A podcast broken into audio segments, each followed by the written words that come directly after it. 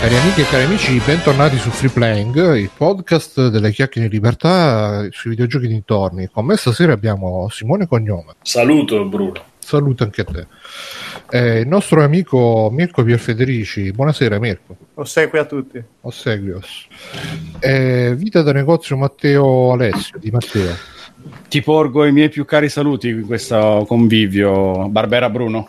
Tante belle cose anche a te. E Matteo Backsoft, ciao. Salve. Ciao, ciao Matteo. E inoltre stasera ci è tornato a trovare direttamente dalle lande di Monster Hunter Matteo Anelli. Ciao. Ciao, ciao Matteo, come stai? È tutto a posto. In questo momento sto seduto davanti al televisore a giocare a Monster. Fa caldo, eh? È molto caldo. Antonio. Allora ragazzi, buonasera. Bentornati a questa puntata numero 347 di Free Playing, eh, 23 giugno 2019, sono le 21.50. E questa sera io direi di iniziare con le case, eh, che è la mia rubrica preferita di Free Playing. eh, ho anche un aneddoto da raccontare, ma prima se c'è qualcun altro che ha qualcosa da raccontare, lascerei la parola. Io non ho niente.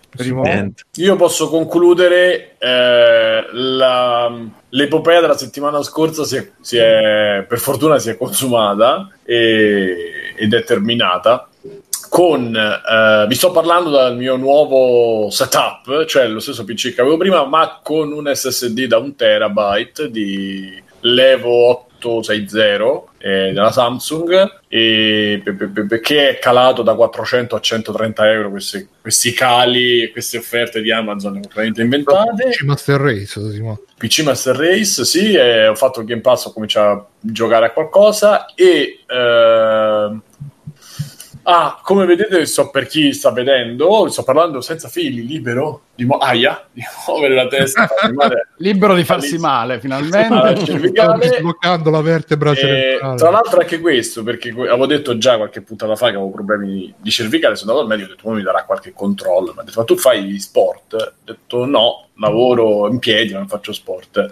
Eh, e fatto, mi sta dicendo che sono fracico? Sì, esatto, quindi non mi ha dato controlli, mi ha dato- mi ha detto fai qualcosa per, per creare de- dei muscoli che ti sostengono un po' la colonna. E va bene e vabbè insomma il famoso dongle bluetooth è stato riportato dal, da, da chi me l'aveva venduto e fuggendo solo 20 euro ho comprato queste splendide cuffie Bluetooth perché Stefano mi aveva fatto molta invidia visto che è appena entrato ciao Ciao Stefano. Ciao. Ciao. Eh, belle Ciao. Bluetooth che hai. Fammi vedere queste belle cuffie. Guarda. Wow. e se le sposto puoi vedere anche lo sgaro vicino Wow. all'orecchio di quando mi hanno Che- aperto la faccia Che bello sgaro che di... Hai visto? E, e quindi adesso sono appunto senza fili e vi ascolto dalla potenza di... Sei di libero. un- E tra l'altro zero, cioè da, da, primi- da- come si dice, da pressione tasto accensione a schermata di login passano intorno ai 12 secondi. Mm. Il che mi sembra. Poi dopo Steam. Tra l'altro è così veloce che va più veloce della linea. Cioè io faccio l'accesso e mi dice non hai linea internet. E invece poi la scheda di rete capisce. Per dire. Non c'è il login automatico, Simone. Sì, però c'è quella merda che ti chiede la password, poi adesso chiede il PIN, tu li disattivi poi te li richiede perché la Master Race è bella così. E quindi, insomma, appena risolverò questo problema, poi Però diciamo anche il- che è risolto col dongle, che poi alla fine era quello detto il... con un dongle Asus ho connesso il pad. Scusate, ho connesso il pad, ho connesso queste splendide cuffie. E sì, quindi probabilmente il dongle era un problema quasi insormontabile. E va bene. Stefano, ci sei? Sì, sì, ci sono. Tutto a posto, stai mangiando? Buon Sì. appetito. No, no, non sto facendo niente. Sono fermo sulla sedia un po' accaldato. Ah, Come tutto stai Stefano? Ci puoi raccontare qualche aneddoto della tua settimana? Eh, mm, fammici pensare. Non, è non ci, non ci avevo pensato, no, non ero pronto. Eh, anzi, che ho comprato, ho comprato una, una bilancia Xiaomi, Xiaomi, Xiaomi, come di- di- diciamo noi persone dure e pure. E praticamente questa bilancia qui ha anche quella roba lì per la bioimpedenza, ovvero ha dei Che marca? Xiaomi, Xiaomi, Scusa Ah, ok. Che marca? eh, Xiao- Xiaomi. Ah, ok. Xiaomi comunque. Io vorrei capire che cosa cazzo è la bioimpedenza. Eh, non lo so bene neanche io, praticamente. Allora ti passa della corrente dentro Esatto. corpo, in base alla risposta capisce se è acqua, se è massa Sì, muscolare o sì, se è sì. massa grassa. Per, Praticamente- verifica- per verificarlo Esatto. dovresti mettere qualcosa dentro il cazzo dentro la 220, dicono. sicuro. Allora è venuto fuori che sono un ciccione inesauribile più o meno. eh, sì, esatto. E ho scoperto che esiste il grasso viscerale, Eh, cui sì. non ero a ah, c'hai, conoscenza. quindi c'è le budella grasse. Praticamente esatto, cioè Sì, più, sì. più o meno la cosa mi dice, guarda st- caro Stefano, sei un, un po' un ciccione, eh, dovresti diminuire Cioè, invece un po'... di ingrassare da fuori, ingra- ingrassi verso l'interno. Sì. No, Cioè, viscerale sì. è quello intorno alla vita, bro. quello la pancetta. No, cioè, Da una quella attorno agli organi? Sì, eh, quello sì, allora praticamente esatto. Vabbè, gli organi stanno beh, tutti là. scusami, eh, esa- eh, Eh, che tu hai ragione. praticamente è una sacca, diciamo, che c'è una sacca che contiene tutti gli organi, intorno si crea e te intorno si crea va, va a mettere lì quando tu mangi Esatto. fa, adesso mettiamo qui poi metti qui Comunque, è sempre la per me diceva Stefano, sei disidratato, eh, ma sempre, cioè mi peso comunque ora, giorno, Ma no, scusa eh, Stefano, ma Sì. cioè, c'hai lo stesso peso di prima, solo che adesso hai scoperto che in realtà era tutta ciccia. No, no, no, no, no, no, no, so- allora so- Invece sono, di potenza. no, sono ingrassato eh, e ho detto, dato che poi adesso sono ingrassato, ma mi sono, adesso sto ricorrendo i ripari e non avevo una bilancia in casa in generale. Eh, e quindi ho detto, vabbè, conoscevo questa bilancia, ho detto, mi calcola due- oltre al peso, mi dice anche due cose in più. E chiaramente non è che siano le cose precise da, eh, da, da dietologo, eccetera, eccetera, però almeno uno ha un'idea, dice, ok, su certe cose devo un po' migliorare, almeno la cosa il rapporto peso-altezza, quello non è che ci voglia uno, uno scienziato. Ah, ti misura anche l'altezza e il peso? No, l'altezza non me la misura per ovvi motivi. Scusa, Il- c'è Kinuz in chat che chiede il modello, perché non si Eh, si chiama, aspetta, eh, La marca, lo dico. Esatto, la marca è una, Non è ben è una chiaro. quello. Xiaomi. Eh, allora, aspetta. Ma che è cinese? Non dico. so. Beh, secondo te Xiaomi si chiama ma da dove l'hai preso? Da Alibaba? No, l'ho presa da, da Da eBay Expert. normalmente. No, l'ho presa da eBay, molto così. Eh, allora, si chiama Mi Smart Scale, fa parte di tutti quei prodotti Smart.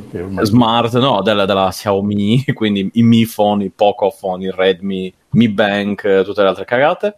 Supporta sino ai 150 kg, quindi io più o meno riesco a starci. Eh, no, Porta però, sino a 50 kg. Cen- 150 kg 150 e ti calcola tu, ti tiene tutto sulla, ehm, su un'app nel telefono. Quindi Ah. uno può vedere, cioè ti dà tutte le informazioni lì, così uno può vedere il, ehm, tutta la baradana. Uno si tiene, se ne sta lì scalzo, vai lì scalzo come una roba addosso possibile e i sensori ti, ti fanno passare un po' di elettricità che ti dice poi... Ti Ma dà senti l'elettricità? Senti- No, non senti, no, non senti assolutamente niente, ovviamente.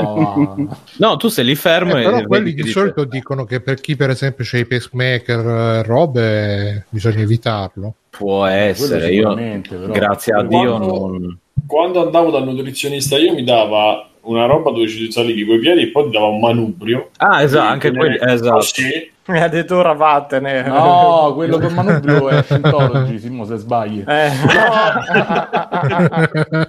era un nutrizionista strano No, è vero, ma l'hanno fatto anche a me quella cosa che lo Eh, devi sì, tenere sì, di sì. fronte. E quello è l- l- l'impedenziometro. Quindi devi tenere la bilancia di fronte a te. Cioè, una specie di diversione. Chiaramente quello del nutrizionista penso che abbia più, cioè, sente Più da giù, volte. sente da su, eccetera, Sì, eccetera. quindi un po' più preciso È più preciso, esatto. Lì è più una roba questa più come reference. più- per essere più executive. Eh, sì, più, insomma, per avere un'idea, poi dici, ok, cioè, a me interessava fondamentalmente il peso. Poi ho detto, eh, visto che ci sono, non, non costa, costa 40-50 euro, non è insomma, non ha un prezzo proibitivo tutto sommato. Eh. Se ne può fare a meno, per carità. Se uno vuole qualche informazione in più, Eh, quindi adesso che farai? Ti metti a dieta? Lo, cioè, lo sono già, tra virgolette, nel senso che sto, mi sto segnando tutto quello che sto mangiando in un'app specifica che, ti, che si chiama, che probabilmente voi conoscerete, visto che penso sia si chiama, almeno Simone, My Fitness Pal. Eh, certo che la Quella è... Ecco, Eh, lì più o meno metti i cibi e ti dice... cioè, palla dopo inizi a usare, poi, beh, No, esatto, sì, quello è un po' palloso. Il bello però che almeno- spari, spari il codice a barra e ti trova... Sì, e ti trova il cibo, quello è fantastico. E, e quindi appunto così almeno so che eh, cosa sto mangiando, io so che cosa ne so, devo raggiungere un certo tot di chilocalorie perché sennò mm, non- a quanto pare non faccio abbastanza attività pur... eh, pur- no, no, eh, pur, pur facendo palestra, ma Ma adesso, quante calorie stai al giorno medio? e adesso dovrei fare tipo una media di 1700 circa. Ma ci arrivi? Sì, no, il problema è non superarle. Io non ci arrivo. Beato te. Io arrivo a 1300 a... No. Io guarda, poi penso che farò 1900 quando mi alleno e aspetta, 1500 quando aspetta. mi alleno. Probabilmente-. Simone, ma tu stai parlando delle calorie ingerite o di quelle Sì, sì, calorie o, ingerite. o svapate. Svappate, o esatto. del ritmo basale della, della cosa No, basale? no, no, calorie ingerite, Tu gli dici calorie cosa hai mangiato e lui ti dice... Eh, tu mangi Cosa 1300 calorie al giorno? Sì.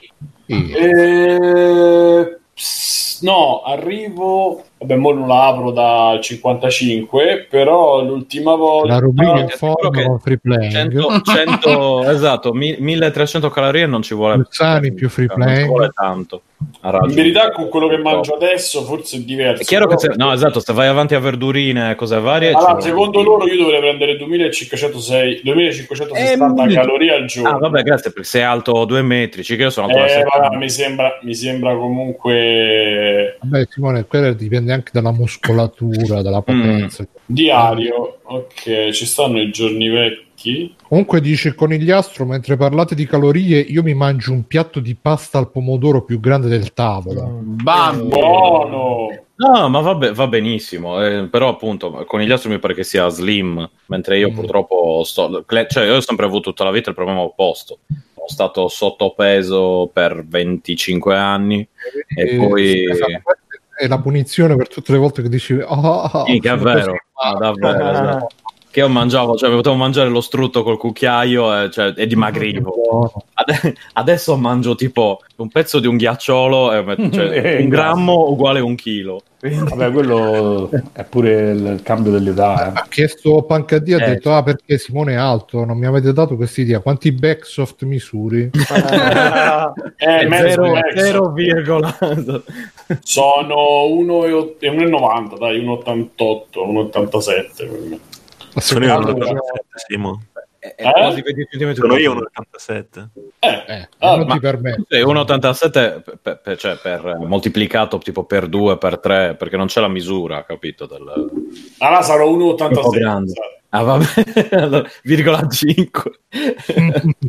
No, Simo, sei più alto di me, sarai un... Beh ragazzi, comunque se volete Vabbè, vabbè. seguire Allora, vabbè, sono 1,90, facciamo così. Eh, dai, Ma comunque sono più basso di Backsoft. Ragazzi, appuntamento a Free Playing 348 prossima settimana per sapere uno come sta andando la dieta di Biggio e due per sapere, per sapere a, a che altezza è arrivato Simone che ancora sta Che ancora nell'età della crescita. Sì, sì, Simone sta, sta crescendo, ragazzi, vi avviso. A dismisura. Sì. Ma vorrei farvi vedere cosa mangio a colazione. Io faccio, che ne so, lo yo- ultimamente questi giorni, tipo lo yogurt eh, dei mirtilli, eh, ai mirtilli, eh.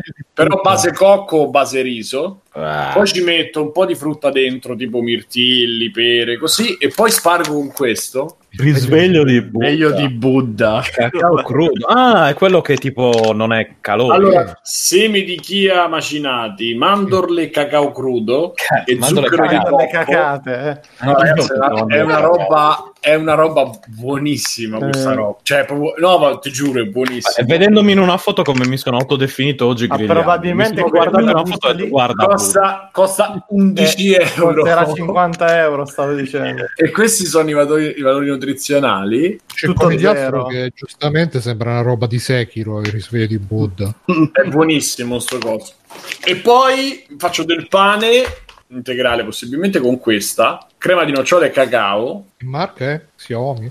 No, guarda Magari. il titolo della puntata la marca baule volante si chiama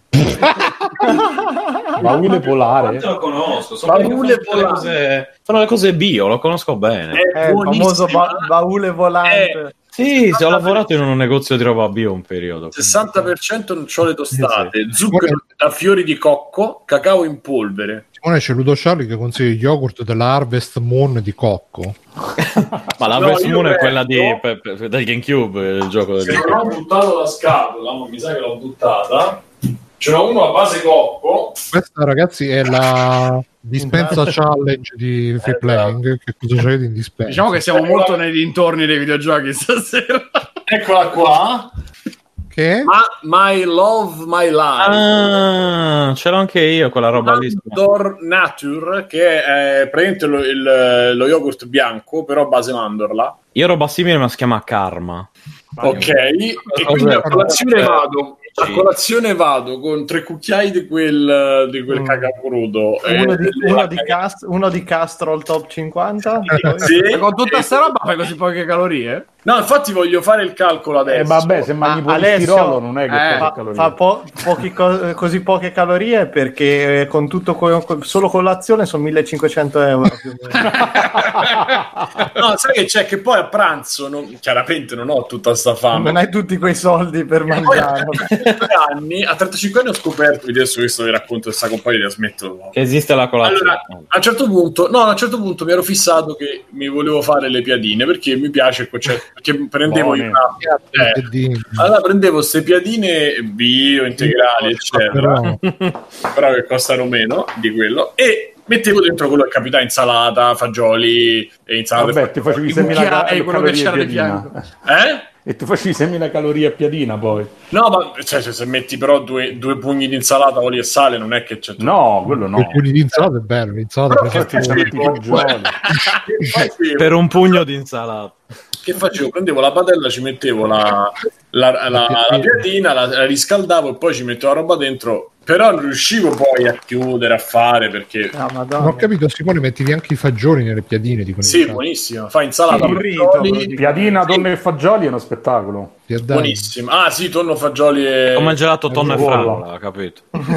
No, quello magari. Però ho scoperto questa cosa dopo 35 anni, dopo 6 mesi che uso le piadine praticamente, che è meglio che tu la fai con la piadina, diciamo cruda, appena tirata fuori dalla scatola, dalla busta, chiudi, dopo che l'hai farcita la chiudi e la passi in padella che si eh, abbrustolisce un po' e ti si, si, si chiude un po' nella fuoco, come fanno i kebabari, no? Dopo che Sì. hanno fatto tutto. Eh, io invece facevo prima e faceva schifo. Vabbè, la romagnola si cuoce prima, però dipende che ci metti sopra. Un conto è che ci metti roba tipo lo stracchino, queste cose qua, esatto, è a squacquerone, o se no, se no la devi per forza fare tipo a focaccia, eh, cioè a focaccia a calzone e poi dopo la cuoci. Esatto, dopo la- infatti viene molto più buona così. Dice quindi però- Giordo Canadese che non sapeva questa tecnica e ti ringrazia, Simone. eh, vedi, Eh, per esempio, i mitici calzoni che si fanno in Romagna, quelli con la cicoria, con le verdure lesse, si, fanno, si, cuoce- si chiudono prima e poi dopo si cuociono. E io a pranzo mangio quelle cose. Il problema è che alle 6 mi si apre lo stomaco e quindi mangio quello che trovo praticamente. E, e la sera, che ne so, magari non ho tanta fame, ti faccio un po' di pasta. Però io, quindi diciamo, mangi mangi solo un piatto di pasta. Io facevo, beh, effettivamente faccio solo un piatto di pasta. Però io ero abituato a pesarmela quando andavo al nutrizionista e mi facevo 80 grammi di pasta più o meno condito. L'ultima volta ho detto, "Vabbè, ma fammi pesare quanto non buttato. Netto e 90. Eh sì, Ah, perché ma poi tendi a esagerare se non te la pesi. Faccio dei... Sì, esatto. E, e quindi diciamo che tutto sommato reggo botta, però facendo i calcoli con MyFitnessPal non arrivo a 1.300, Vabbè, ma te 1.400. stai anche Cambiato tutto a me. eh. Sì, esatto. Lo so, ma infatti sono il 2005 perché io ho messo lavoro, l'ho improvvisato e lui ha messo oltre alle calorie che mi servono, ha aggiunto tipo 1200 solo per stare al lavoro. Faccio lo scaricatore di porto. Eh, ho messo, probabilmente ho, sbagliato quello perché sennò sarei morto o sarei continuato a No, dimagrire. penso proprio di sì. Ho ripreso, ho ripreso pure un po' di, di chili. E poi, vabbè, che ne so, la pizza, il sushi, cioè non è che mi faccio manca niente, oppure, che ne so, il ramen, oppure la colazione col cornetto, cioè non... Con Simone si può mangiare bene e stare in forma, vero Simone? Guarda, il segreto... 7 kg in 7 giù. Il segreto è muoversi. Vogliamo- Segreto, il segreto. è uno muoversi, nel senso fare, cercare... Dobbiamo fare pesi, pe- il peso, il muscolo. No, no, no, pesi non ti fanno dimagrire, via. E invece infatti. sì, eh no, Cioè, scusa, no, invece no. sì, il muscolo, beh, ti aumentano il, metabol- Ti ti aumentano il metabolismo Eh, basale che ti permette di bruciare. Pensa Stefano, il problema è principale, poi finiamo. Mi sono rotto il cazzo anche io, sinceramente. è che il mio basale era molto tanto basso, bene. tipo 600 calorie e Ma con la e la palestra sono arrivato tipo a 1800, 1000 Mm. del genere e quindi brucio molto di più di prima. Eh, pensavo di essere attorno ai 50 adesso io, come metabolismo. Sì, credo o quello, dei, cioè, o quello degli, dei cosi, dei, dei bradipi, circa, mettiamola così. Comunque, bene, Cioè, basta. con il questo- diastro fate pure le schede, ti si superi. Come no? C'è Simone che me, fa l'ha la preparata, me l'ha preparata Enzo, Ah, il, Enzo. mio, il mio trainer omosessuale. Attori Enzo. Sì, senti, te- È vero. senti, la, scheda, la scheda ufficiale è mangia tutto quello che vuoi, non muoverti perché è pericolosissimo No, sport. non per il cibo, è la scheda palestra. Eh? Non per il La scheda in palestra, non per il cibo. Gogol, quando andavo Eh, in palestra avevo 2200 di basale. Pizza, Gogol. Madonna, che La- facevo? Alzava i la camion. No, ma la scheda, infatti Con le la, la, sopracciglia. La dinamo, scheda della palestra è trova il tizio più grosso che c'è e alzalo se ci riesci. Alzano. A palestra da me No, pensavo a dargli un colpo in puffi. testa mentre è distretto, è distratto, è distratto, è distratto così diventi il capo tu, per fare capire il maschio alfa. Vabbè, dicevi Simone? E che adesso, niente, adesso durante la puntata vediamo se riesco a fare un calcolo di un pranzo Allora, di giorni. facciamo, facciamo il grande concorso di free playing. Eh, Indovina il pranzo di Simone. Dai, No, lo dici alla fine, lo dici alla fine. Provate a, a indovinare quante calorie consuma Simone in un giorno, che le stai colo- calcolando adesso, vero Simone? Quanto... Vabbè. Quante calorie Simone un ingerisce cucchiaino- un giorno? cucchiaino- un cucchiaino da caffè, quanti, quanti grammi saranno? 30, 20? 20, 20. Eh, E dipende Sì. cosa ci pesi.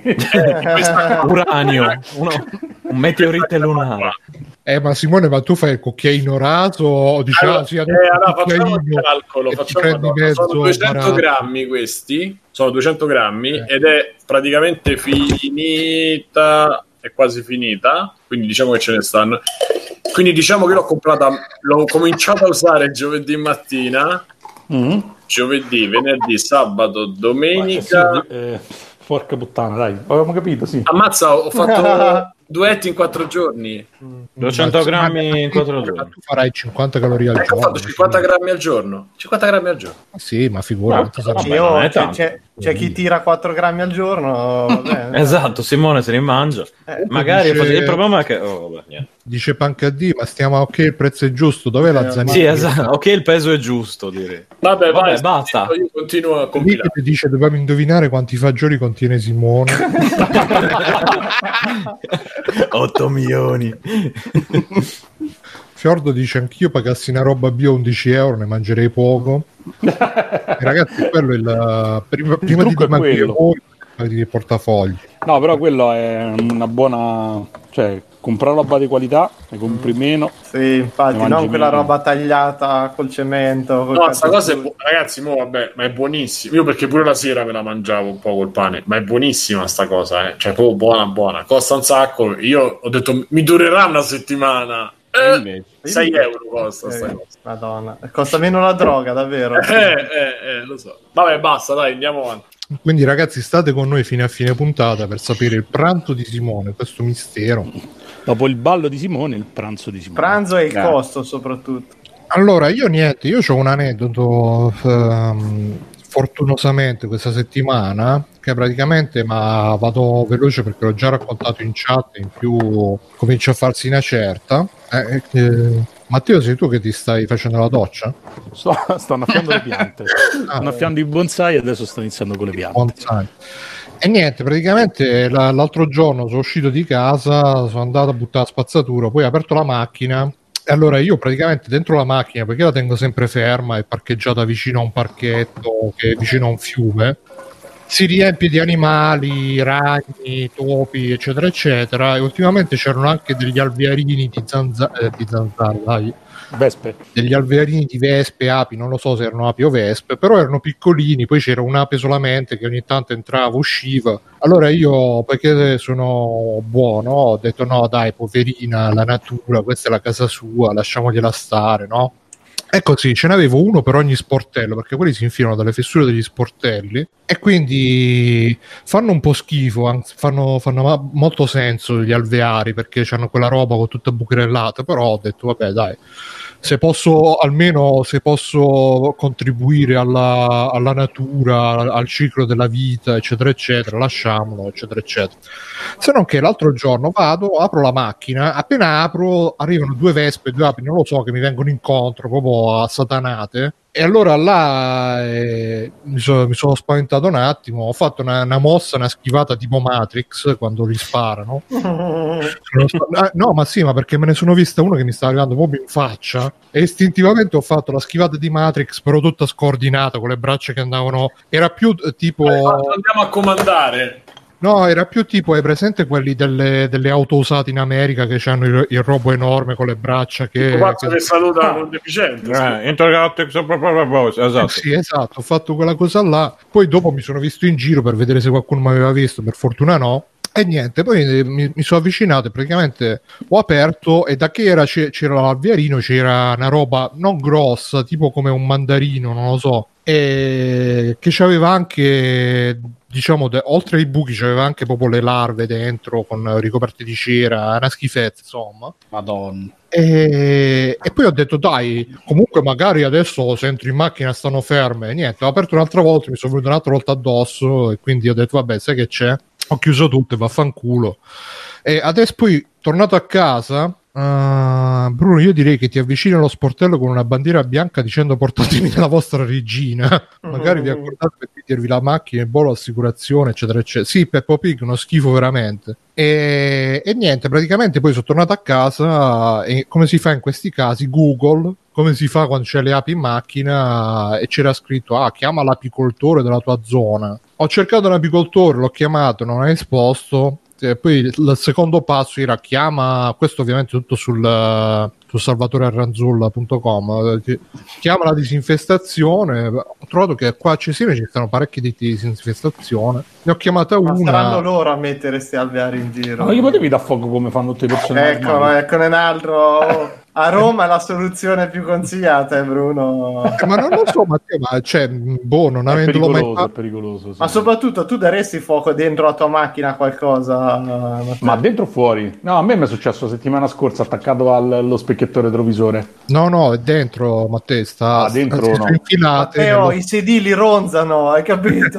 Ah, no, allora, scusate, mi ero perso sto- questo piccolo dettaglio. Ma veramente Sì. quando Bruno ha aperto la portiera c'era un'ape alla guida che l'ha guardato con la sigaretta. No, si sono infilate nello spazietto de- tra lo sportello e la- l'abitacolo. E si so- cioè, c'è la- l'alveare sta proprio azzeccato allo sportello, quindi dovrei dare fuoco alla... Boh, vabbè. No, col fumo però è complicato. No, poi là, eh, sempre su Aranzulla c'era... No, bugia, non era Aranzulla, era WikiHow, il coso che ti insegna tutte le robe. Grande Wikiao. E, e c'era scritto anche di fare il trappolone con l'acqua e zucchero, che così vanno là e si affogano Eh, nell'acqua. vabbè, ma se ci stanno le larve devi togliere l'alveare, se no state K12. Eh sì, infatti, per cui... No, ma poi tra l'altro è pure... Spritz, praticamente. Eh sì, non, non sapendo se sono vespe api, è pure vietato dalla legge se, se ammazzi le api perché le api sono importantissime Sì, quello Per- è vero, però. per Sì, l'ecosistema. soltanto dalla terza elementare che dicono che le api stanno per sparire e il eh, petrolio uguale. Io ancora Quindi vedo- potrebbero essere la, la- la soluzione alla- al disastro globale dentro la mia macchina. E quindi niente, mo, eh, lunedì dovrebbero chiamarmi questi qua perché ovviamente ho chiamato di sabato e eh, sì, a parte che quando ho chiamato ho fatto scusi c'ho sto problema, ho fatto ah ma lì dove? Perché hanno sentito la voce terrona ma magari pensavano che stavo chiamando da cani cattivi per farmi a disinfe- disinfestare da, da Cesena. E poi E poi- tempi stai attento, eh, perché potrebbero passare a prendere con un camion e te, te portano chissà dove. Dici? Eh, Non ho presente il riferimento, che è successo? Niente, niente. Niente? Vabbè. E, e quindi... Terrone ti deportano, Bruno, che hai visto la Lega al governo, Eh, Terroni, Ah. Edge, Edge. Poi magari ti trovano dei videogiochi in casa, capiscono subito che sei una persona violenta, lo sai. sei un deviante. E niente, praticamente eh, quindi lunedì dovrò, mi chiameranno e dovranno venire a fare un sopralluogo, dovranno vedere se sono vespe o api e poi dovranno agire. Io nel frattempo, per non sapere né leggere né scrivere, mi sono comprato tutti gli insetticidi che ho trovato al supermercato, più ne ho ordinato uno specifico da Amazon con i link di eh, E li hai E qui- bevuti. sì, sì, tutti quanti insieme. Tipo, Così ah, se mi pungete morirete, bastarde. Quindi della serie, vabbè, della serie non voglio fare male alle api, poi uso tutti gli insetticidi del mondo.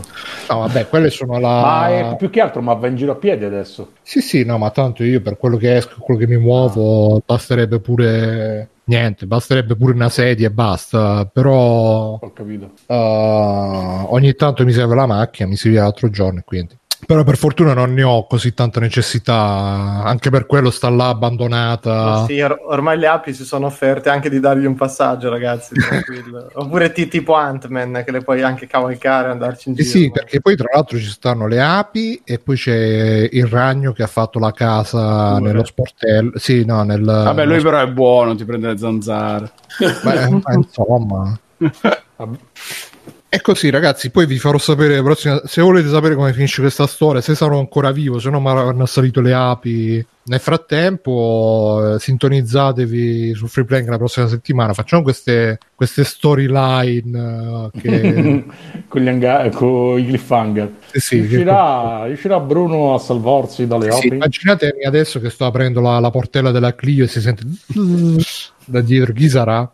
Pizza comunque sono super aggressive, eh. cioè io non Eh sì. pensavo, pensavo, vabbè, ma queste sono sceme, le api, che cazzo capi? Invece quelle mi venivano proprio appresso, cioè io mi sono Vabbè, se hanno allontanato- fatto le- ma, ma saranno vespe o proprio api? Sicuro che siano. e non lo so se erano api o vespe. Perché mi- difficilmente le api fanno cioè, Ah, così a culo. Mi sa che sono. Sì, mi sa che- E poi sono incazzosissime le vespe. Le api sono più tranquille.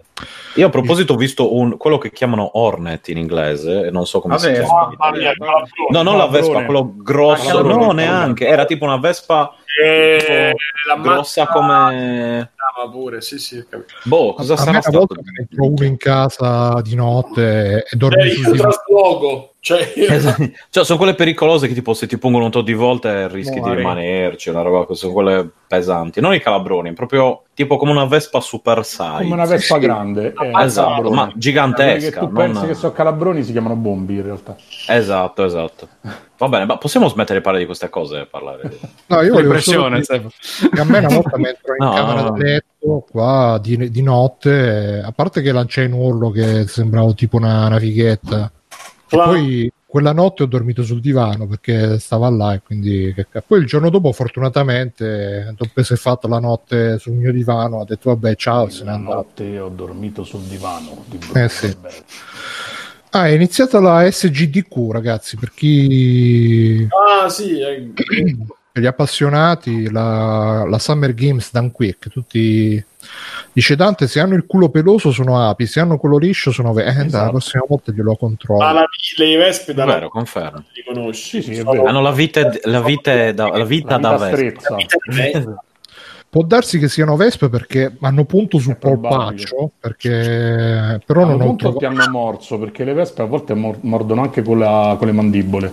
Ah, boh, non lo so, Se Matteo, non ti è però rimasta la bolla e non c'è un dolore atroce, ti hanno probabilmente morso. no, ma aveva solo, ma mi era solo venuto prurito e si era un po' tipo come una puntura di zanzara quasi, quindi Se a me avesse punto un'ape ero già ospedale.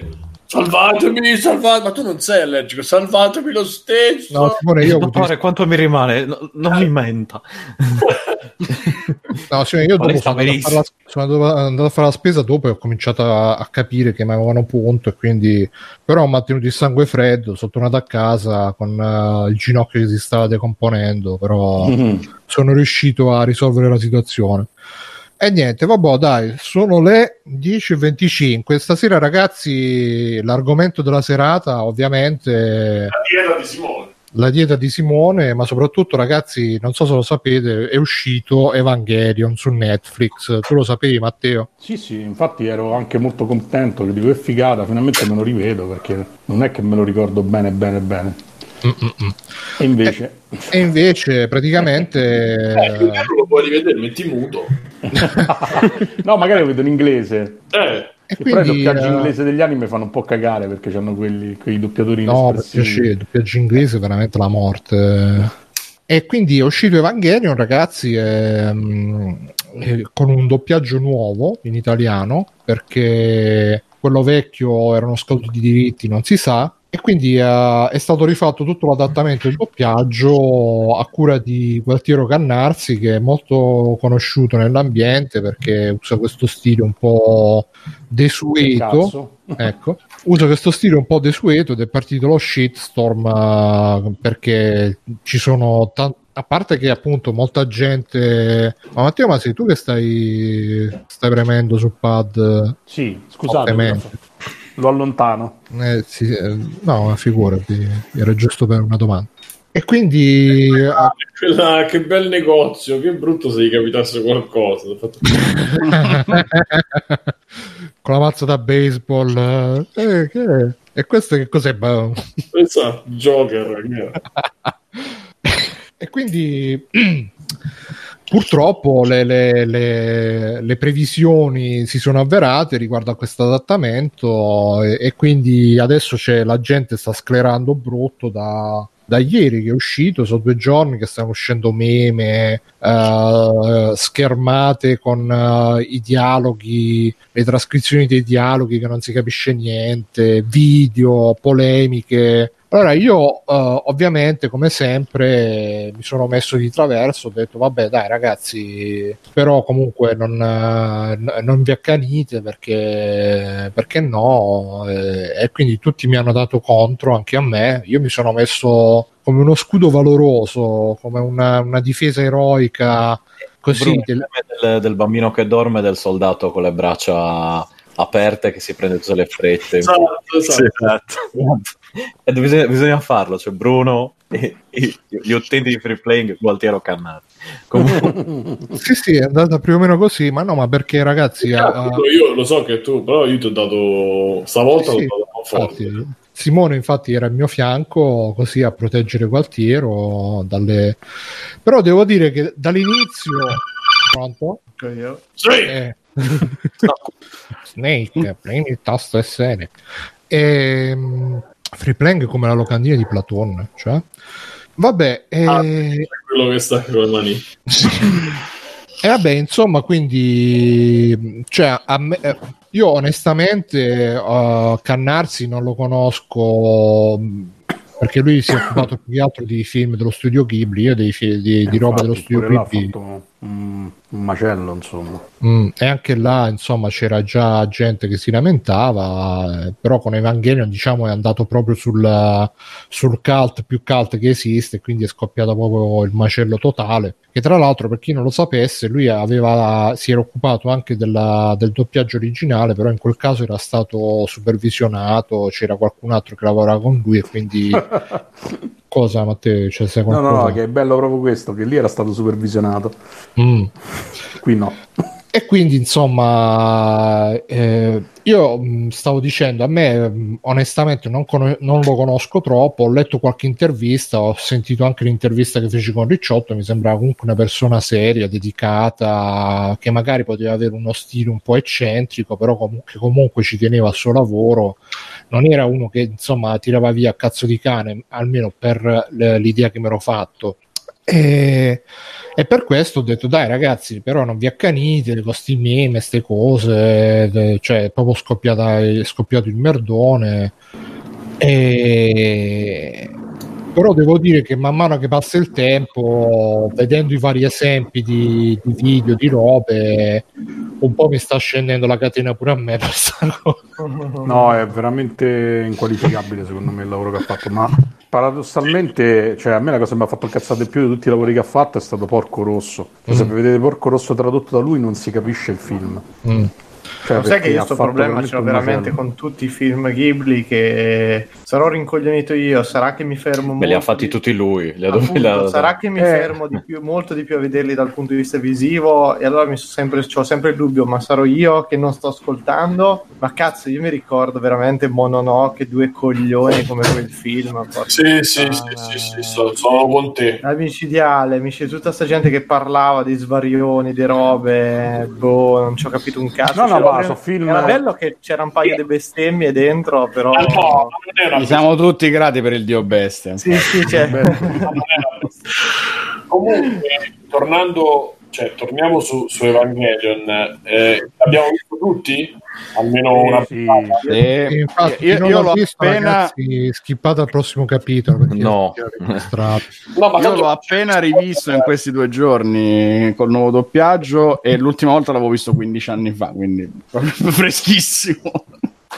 Io Anzi, rivisto- Matteo riesce a mettere una roba spoiler Evangelion sul video così chi non vuole magari Spoiler, È uscito vent'anni fa. Quando è uscito Evangelion? Ah, è uscito ieri per la... ci sono Cioè, spoiler. dai, allora aspetta, adesso quando a scuola Evangelion è uscito nel Promessi 95 in lo Giappone. spoiler. Sì, sì, esatto, È diciamo, no, 98 in ragazzi. Italia. Vabbè ragazzi, chi ci sta seguendo qua- adesso dai, parliamo con spoiler, chi non vuole spoiler Eh. pure, poi sono dire una frase, Bruno. Ma mica parliamo della storia. Ah, no, Eh, vabbè, no, io parte non è importante. parlarne, No, lo no, segnaliamo no, in chat così siamo Vabbè, contenti tutti. Allora, l'avete visto tutti? Sì, eh. Ok, il problema io parto perché Devo rispondere. in questa fase, però tanto siamo qua. Allora, doveva finire, cioè doveva ehm, la, la- la polemica è partita dalla cosa più eclatante che i nemici, in origine angeli, sono chiamati apostoli. E questo era il primo problema che stavano cominciando a segnalare, cioè che eh, vent'anni fa ci hanno insegnato che quelli erano angeli, si comportavano come gli angeli, cioè scendevano dall'alto, erano divini, eccetera. Avevano tutti i nomi, erano presi dagli angeli del primo testamento, avevano delle, proprie- delle capacità Del vecchio testamento, non del primo. scusa, del, del vecchio Eh, testamento. del remake. Eh, perché ha, Esatto. ha canonizzato pure il testamento. Esatto. Eh, avevano anche delle capacità, eh, cioè le, le loro eh, principali abilità nell'attacco erano tutte ispirate agli angeli veri. eh, in più, gli Famosi angeli veri, eh. angeli della Bibbia, descritti nella Bibbia. E, Anzi, erano tipo i cavalieri in dello più c'è un libretto che portarono al cinema quando arrivò Death Rebirth, i film, anzi The End, non mi, ripo- mi pare. eh, ci sta un libretto che loro consegnarono in sala di Gainax con scritto Angeli, spiegato Angeli. eh, lui ha deciso che si chiamavano Apostoli perché la traduzione Cito, Tenshi, sto cazzo eh, vuol dire Apostoli. Aspetta però Simone, qua, su questa cosa in C'ha realtà ragione, secondo me. Ha dato anche una spiegazione diciamo credibile. Non ho detto che c'ha torto, ho detto Che- È partita da là la storia. Cioè, non, è, non è una cosa che ha deciso lui a piacere suo, effettivamente, come l'ha spiegata lui, poi non lo so. Il termine che usano in giapponese è Sì. apostolo. Tant'è che c'è anche una battuta, spiegava lui che c'è Shinji che dice: Ah, questi apostoli che hanno i nomi da angeli, che nella versione originale la tradussero tipo i nostri nemici che hanno nome da angeli, no? Per, eh, Però diciamo che io stavo cercando di riassumere perché la polemica è partita da lì. In verità, se si vede l'opera in toto, ci si rende conto che quello non è un problema. Cioè, Eh, Sì, pure secondo il me. problema di Apostoli Angeli, per quanto sia, non è un problema. Prima di tutto perché, come lo dice anche lui stesso, ma ce l'hanno i giapponesi verso l'Occidente come ce l'abbiamo noi verso l'Oriente. Cioè, se tu stai facendo una roba mistica che appozza da lì, tu ti prendi le licenze che vuoi, il nome è suggestivo, le abilità sono suggestive, le cose, cioè, sono tutte eh, eh, espedienti che, che rendono mistica un po' la tua storia. E come per, il, per chi lesse il Red Cross Book ai tempi, Stefano, non ti mutare, però partecipa, sacci. Eh, per chi lesse il Red soffrendo Stai parlando tu, no, stai parlando tu, non è che ti, ti No, interrompo. interrompi Stefano, par- fai una cosa più- Eh, Faccio come fate voi con me. per chi lesse il Red Cross Book ai tempi, eh, Lo lebbi. Shinji attraversa tutte le fasi dell'albero della vita, che è l'albero della Kabbala, e c'è, c'è- c'è tutto un eh, diciamo una profonda lancia Longino, Lilith, eh, e hai i nuovi Adamo ed Eva, tutto quello che eh, è, è rappresentato nella. nella- nel cartone è tutto pre- preso a piene mani e rielaborato a questo fine. Per cui diciamo che tu la licenza poi te la puoi prendere. Il problema che io ho notato dopo, cioè vedendolo, è che i dialoghi hanno perso qualsiasi tipo di senso e, e hanno perso qualsiasi tipo di contesto. Quindi tu ti troverai i ragazzini che parlano con Misato, che in- in- per dire è un, conce- è un, eh, è un di- un dialogo tra un, bambi- tra bambino, insomma, tra un, eh, Un adolescente. un adolescente una grande e, e una, una donna, una donna tra l'altro che ha un ruolo militare, che quindi ha anche un ruolo eh, sociale, governativo, per cui in quel momento un certo tipo di eloquio va benissimo, ma quando chiude la porta, c'è un pezzo e lei chiude la porta e loro fanno il commento di quanto è figa lei, parlano esattamente come stessero parlando con lei, per dirne una. Ma è come se fossero a un congresso di linguistica, fondamentalmente. Tutti quanti. Cioè, dei, dei ragazzini in classe Il- che dicono, commentando la devastazione della città, se fatta guerra in modo talmente vistoso che era dentro la città, e sto citando, cioè che cazzo... Ah, io guarda, ho capito che c'era qualcosa di sbagliato quando proprio la serie comincia e si sentono le voci no, in sottofondo del- di quello che sta succedendo, no? tipo la polizia che avverte di insomma, nascondersi, eccetera, che c'è in attacco, c'è in corso attacco dell'angelo e poi parte col tizio militare che urla nessuna recalcitranza. Io, Eh, quello è meraviglioso. io ho detto cosa cazzo ha detto È questo? tipico gergo militare Cioè, quello, eh. esatto, Sono ma io non, io non dico che voglio per carità il marine che dice facciamo il culo a questi angeli adesso. E ci Cioè, sarebbe? sì, però cazzo, una frase del genere con sta parola, e da lì in poi ogni tanto, perché poi è ogni tanto. Cioè, so, ste parole messe a cazzo, tipo sono dentro il discount. Voi altri cosa fareste nel caso succedesse? Voi altri, ma voi altri, manco mio nonno lo usa, voi altri, cazzo. E Infatti, infatti- devi iniziare la parte frase che non lo usa perché è morto, probabilmente. Devi iniziare la frase con Ehi là, voi altri. Esatto. No, tutte le partiamo dal frasi che presupposto che Sabaku infatti. Fermi, fermi. allora Sabaku l'ha definito eh, troppo Sabaku Pensa a te. Ok. Vabbè, ma- Cioè, che- bene, basta, possiamo concludere Già qua. questo, esatto, chiudo, per ciao. me io non ho altro da dire. non, mi fate, Eh. non mi fate commentare questa cosa. Esatto. Matteo, dicevi? No, dicevo per esempio anche tutte le frasi che iniziano infatti bisogna fare questa cosa, cioè proprio dei, dei costrutti senza senso. Sì, sì. No, allora, Oltre al il- fatto che poi ci stanno tantissime persone che alla fine quando devono annuire o dire a un'altra persona che insomma c'ha ragione, che concordano, dicono certo, ma anche in contesti assolutamente Esatto, assurdi. cioè, Allora, ragazzi, allora, Di Cavi ha fatto un commento sulla chat che mm, mi interessa riportarvi. Il lavoro dell'adattatore deve essere invisibile, già che si noti lo stile di Cannarsi è sbagliato e vuol dire non saper lavorare. Stiamo arrivando, ci stiamo arrivando un attimo. Stiamo cercando di sviluppare una discussione che arriva a quello. Cioè, almeno io sto. La mia teoria è questa e, e- e la esporrò. Allora, i- quindi il problema principale no- non è sul fatto che, a parte che mi hai chiamato le unità prima, Sì, vabbè, lì devi morire proprio. devi morire e, e lo stato di furia, cioè Berserk va Eh, benissimo. però se- Quella roba è cioè, incomprensibile perché le allora- chiami 00, unità prima Però e 02. Perché? Posso dire, una cosa, posso dire una cosa che secondo me quella è l'unica questione che non è chiara su certi termini, perché c'è sta famosa questione dei diritti del doppiaggio, che ci vorrebbe qualcuno che afferma, cioè che so, devo contattare, ma è perché la- il discorso che è eh, cosa vuol dire scade i diritti del doppiaggio? Che non puoi far risentire quelle voci? Che non puoi usare le stesse parole? Perché se fosse così è un bordello, cioè allora e mi spiegherei un sacco di Ma cambiamenti. io non credo, eh, Mirko, Perché se no dice- No, no, no, subito. guarda Mirko, Cannarsi ha fatto un... Eh, si è difeso sul suo... Sì, però sai, Matteo, se ci- in maniera se ci- molto, molto Ok. supponente. Il problema suo è che vuole fare lo scrittore quando lui è un doppiatore, è un adattatore. È Ma guarda diverso. Matteo, io onestamente quello che ho capito da, da quello che ho letto fino adesso, ripeto, non avendo mai... Sì, sì. Uh, da un lato, se leggi quello che scrive, si vede che comunque è attento ai termini. Cerca Sì, di... sì. Io pensavo che il problema fosse che cercava di seguire un po' troppo la, la sintattica giapponese, la terminologia giapponese, eh, risultando quindi Eh, dice Ah. che i giapponesi parlano così.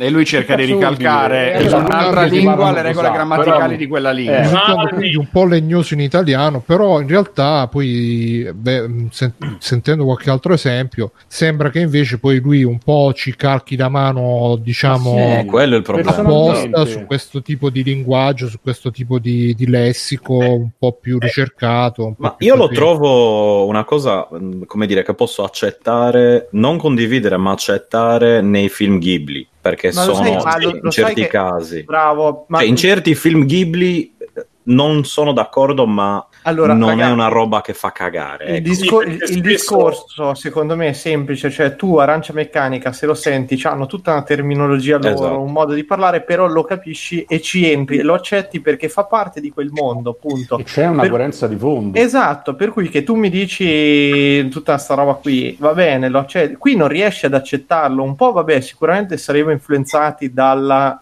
eh, vecchia La traduzione, eccetera, che in parte è entrata dentro l'immaginario perché c'è rimasta, è quello lì. Mm. Eh, però, però c'è proprio il fatto di vedere eh, persone che parlano con una cosa che non è legata a quelli. Forse è stato un fantasy, mi sarebbe anche stato bene, ti dico la verità, ma non Infatti, c'entra niente. Bravo cioè- Mirko, cioè io stavo arrivando a, que- a questo, cioè se prendiamo pure per esempio i Ghibli, cioè comunque spesso sono talmente eh, fuori dal tempo, sono Sì, talmente che anacronistici, ci può anche sono talmente stare. fantasia che ci può stare che nel Giappone feudale Sì, esatto, parlino in maniera parli così. in una certa maniera, quindi lo puoi anche accettare e anche, potrebbe anche essere un, un buon lavoro, un lavoro interessante per riportare, perché magari il giapponese, que- cioè il Ghibli, quindi chi ha scritto i testi, in- in- mettendolo in quel contesto storico comunque inventato, però un contesto storico che richiama un contesto vero, è chiaro che lì puoi parlare in una certa maniera. È come se qui ambienta- facessi una fiction, un cartone ambientato eh, ai tempi di Dante.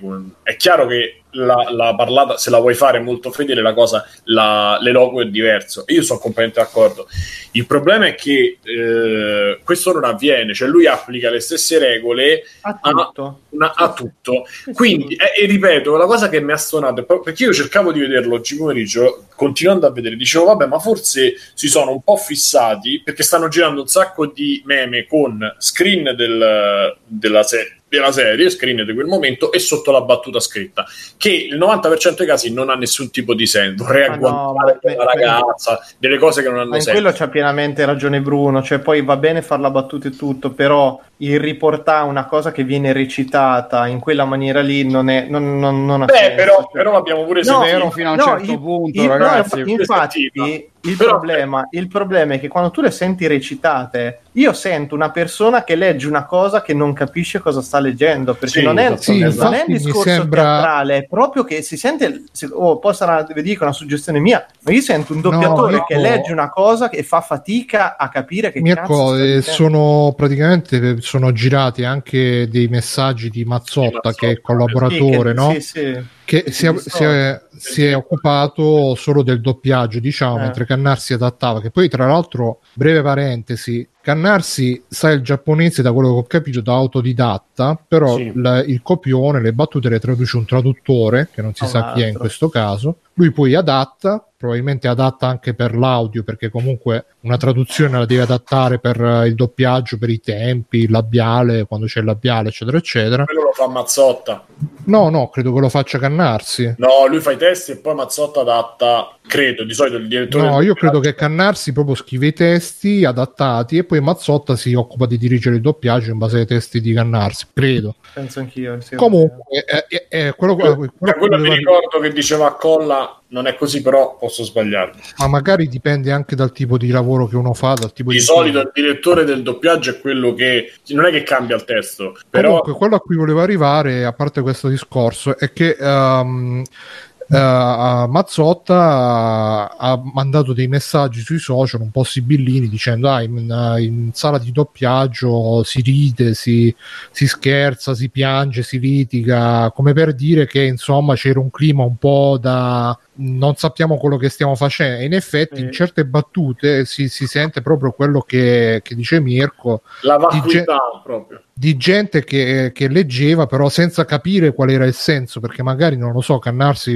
non, non, non- non in indicava parte è, bene è Evangelion stesso che è così perché è pieno di sti frasi a vuoto praticamente che non, non lo capisci il senso del discorso tutto d'effetto però secondo me quello in parte è anche il bello perché quando ti parlano appunto tutti dei rimandi a sta mitologia mitologia tutta loro, che non si sa, poi non, cioè, la storia è completamente oscura in eh, una- tutta una serie di punti. Beh, ci Però- volevano, mi pare, 30 o 40 pagine di spiegazione. Ma- ma non, così, quindi- sì, ma non, ma non è manco importante. Secondo me è anche il bello di quella serie lì, le suggestioni che ti dà, capito? E e io mi ricordo la prima volta che la vedi che proprio sentivo questi discorsi, dico, ma di che cazzo stanno a parlare questi? Però era, succedeva nel momento in cui appunto si addentravano a tutta la storia degli angeli, quello che era successo, il tier di impact, tutte queste cose qua, il progetto di perfezionamento, tutte robe un po' che non ce la fai a seguirle lì per lì a mente lucida. Qua il problema è nel seguire i dialoghi delle robe comuni, cioè loro che vivono dentro Sì, casa. infatti. Perché se tu dici sei chiuso in te stesso, per cui il problema è tutte quelle pipponi metaforici che si facevano, non mi dà fastidio. Mi dà fastidio quando sto dentro casa, la gente al mercato, ordunque, buon uomo,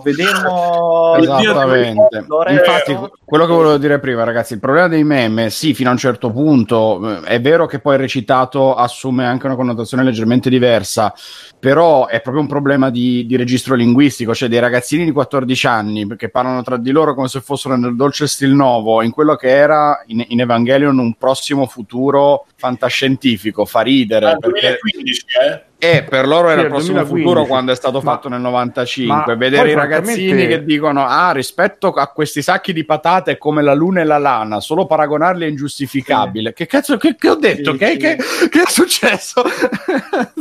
E Guarda, quello è il problema perché infatti di per sé non è assurdissimo, sbagliatissimo, non è per forza scorretto grammaticalmente, è solo assurdo nel funzionare su quelle facce, su quella serie Però- e nella nostra lingua. Io Non credo è es- si- inascoltabile, però ci sono i momenti dove non capisci. Credo che lui ricalchi un po' lo stile dei film in bianco e nero anni 50, 60, che erano un po' così. Beh, lui, da quello che ho capito, più 20, Addirittura. 23, Sì, sì. telefoni bianchi, quelle cose No, ma se tu leggi la sua spiegazione, lui dice che voleva dare ai che ci può anche stare eh, ai militari un taglio, diciamo, desueto, Solenne. come se ormai fossero solenne, e comunque sul fatto che usassero termini non attuali perché in qualche modo sono, sono il vecchio. Però poi tutto il contesto non quadra perché poi se vai a vedere questi termini eh, li usa I termini vecchi li usano tutti. Cioè, E poi è la cosa, la cosa che a E me anche fosse proprio- così è una decisione arbitraria sua di dargli questo senso, perché non mi sembra che in inglese abbiano questo lavoro e quindi poi in giapponese non posso giudicare, ma in inglese magari sì. Ma non mi sembra guarda, in avessero realtà questo a me la cosa che mi ha colpito è che sembra un po' l'adattamento italiano che fece- eh, per esempio hanno fatto negli ultimi anni di Dragon Quest o in passato dei vari eh, Baldur's Gate, no? che sostanzialmente davano a delle inflessioni eh, di eloquio, a degli accenti eh, diciamo caratterizzanti dei mh, eh, come si dice degli, degli accenti dei dialetti regionali nostri per esempio Final Fantasy 9 l'esempio ma Final Fantasy Eh. 9, per esempio, pure a Dragon Quest ci stanno tutti, mo non mi ricordo il nome della Anche razza, quelli che hanno quella maschera, c'hanno quella maschera da maiale che parlano tutti in romanesco, un'altra, una- un'altra categoria di personaggi parlano in, in, ve- in veneto, in fiorentino, ma sta cosa è successa pure a Baldur's Gate, eh, dove i anche vari personaggi. Ragazzi Cosa? i Locuni Beh, anche Final Ah, Fantasy anche, 9 anche i con Nokuni Er- uguali, i Ercina. Nokuni uguali, sì, esatto, sì, sì. sì. I Nokuni uguali.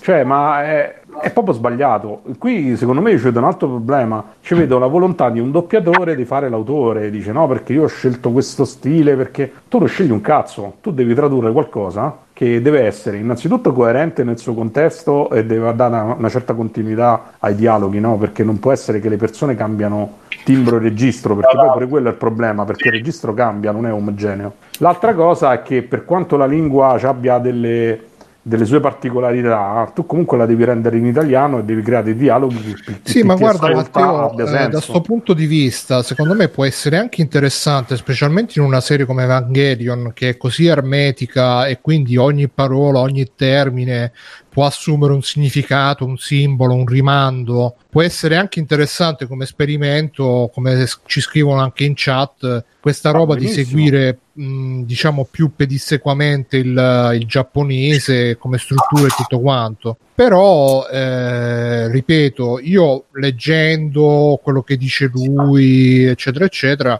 mi viene il dubbio che da un lato sì voglia essere fedelissimo al giapponese, ma dall'altro abbia anche proprio il gusto del... Sì, però to- cerchiamo di andare un attimo. Cioè, di sbloccare questa Sì, sì, cosa. sì, andiamo Però avanti, andiamo avanti.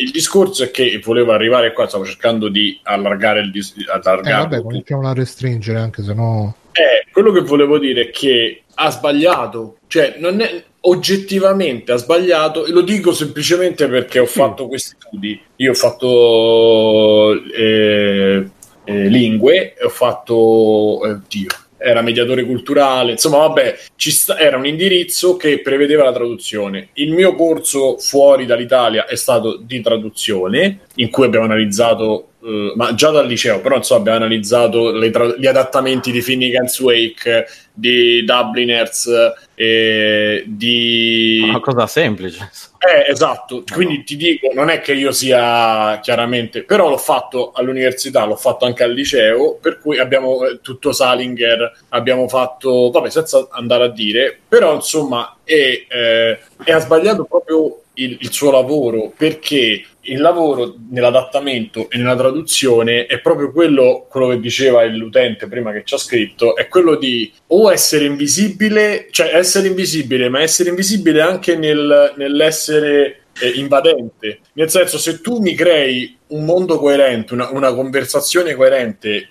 e delle situazioni coerenti con quello che sta succedendo, eh, io lo posso accettare che tu mi stravolgi completamente un personaggio perché è impossibile riportarlo in una certa maniera. Invece qua c'è proprio il non rispetto di quello che succede a schermo, perché quello diceva Alessio, se due bambini, due ragazzi del liceo parlano e fanno i commenti su Ayanami e dicono ah, te ti, ti piacciono i polpacci, eh, stai gu- le stai guardando i seni, cioè non esiste i- in nessuna già diciamo su MTV si poteva pensare che magari abbiano tenuto le parole in maniera più leggera per, perché questo succedeva spesso e succede ancora oggi se tu guardi i Simpson o i Griffin nell'edizione americana è molto, sono molto più grevi in quella, di quella italiana. Però la Ren, oddio ultimamente di meno però fino a qualche anno fa erano molto attenti a come venivano tradotte le cose. Gli stessi manga, cioè gli stessi OAV che venivano poi mandati su Mediaset erano comunque edulcorati sia nelle No, scene ma che infatti eh, Quindi- non è che erano più attenti adesso sono meno cioè non è che sono meno attenti scusa adesso è che prima si censurava si autocensuravano adesso no. Sì, ade- beh, in verità poi, ripeto, se tu le- vedi quel meccanismo, quel, quel, non meccanismo, se vedi quel dialogo che ho visto oggi, eh, le stavi guardando i seni, le stavi guardando, mi ricordo se ho detto il sedere, che poi vabbè sì ci può ma stare. perché è un, ri- è un ritorno tutto a sta cosa che non puoi dire le chiappe eh. Esatto, magari in giapponese neanche diceva le chiappe, però il discorso è che sono surreali, sono, è, come, cioè è veramente, è tutto fuori contesto, per quello io quello che dico sempre, quello che sto dicendo Sbagliato l'adattamento. Che c'è un errore proprio di lavoro ed è quello che diceva Bruno e che diceva Matteo che tu prendi- ti prendi la briga di riadattare ci può stare ma che tu ti prendi la briga di riscrivere perché secondo la tua concezione da quello che hai capito da quello che hai studiato non si sa come non si sa dove non si sa perché e eh, la- i due, due adolescenti parlano in quella maniera hai sbagliato hai fallito perché comunque non stai riportando eh, a, a me spettatore quello che la cosa più vicina eh, all'autore, scritto, allo scritto originale, che non è la pippa filosofica, che non è il nome, eh, il nome degli apostoli, che non è eh, niente di tutto ciò, è proprio con- situazioni di vita normale che vengono completamente scassate. Che, gli esempi ne avete fatti voi abbastanza. Io, se posso, Simone, vorrei aggiungere due cose. Una, che comunque sia, per quanto si possa eh, essere in disaccordo con eh, le scelte di Cannarsi, io inviterei comunque a, a- a essere un po' meno, a- ad accanirsi un po' di meno. Non, non lo dico a te o agli altri, lo dico in generale.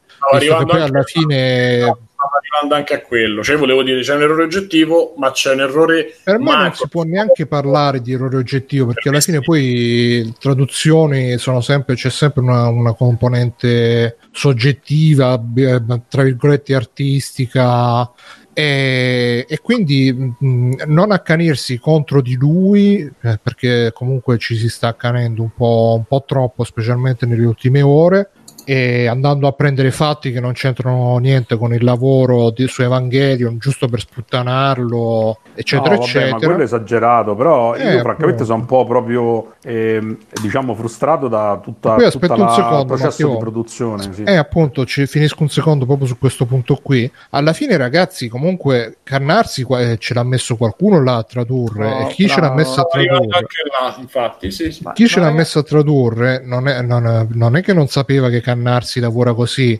Eh, c'era anche Mazzotta, potevano, mettere anche, ma- potevano rimetterlo a fare la, traduzio- eh, la, la revisione. Poi, ovviamente, non sapendo come sono andate le cose, perché in questi casi non puoi mai sapere come sono le dinamiche interne, quali sono i vincoli di budget, di, di lavorazione, eccetera, eccetera, chissà. Però, insomma, ehm, alla fine cannarsi fa cannarsi, non, non- è che gli puoi dire oh, eh, Gualtiero mi fai una traduzione da, da come ha lavorato fino adesso, non è che puoi dire ehm, dice, eh, dice- dicono in chat non è accanirsi e chiedere la rimozione del personaggio. Allora, se vuoi la rimozione del personaggio, scrivi a Netflix e dici scusi, non abbiamo gradito questa cosa qui, basta.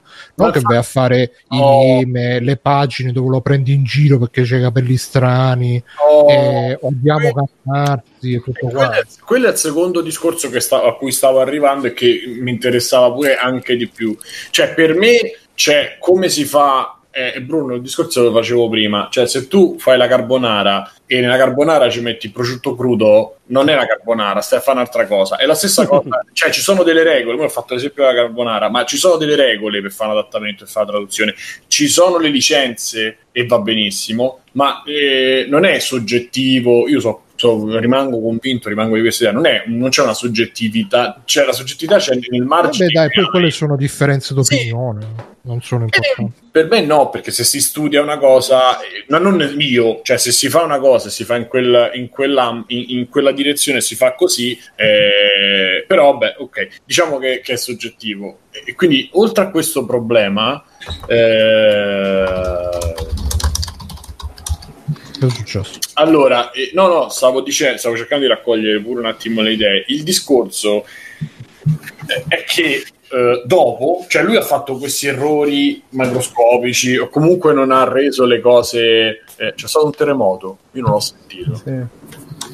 Sì, ma era Eh, una mattina che leggevo. Forse Io più sentito, mattina. non ho sentito un cazzo. Comunque, il discorso, il discorso è che dopo, quando la cosa, cioè quando è scoppiato il bubone, la gente, le persone invece hanno cominciato prima a fare la presa per il culo, angeli, cose, e ok, che, eh, eh, oddio, apostoli, eccetera, e ci può stare.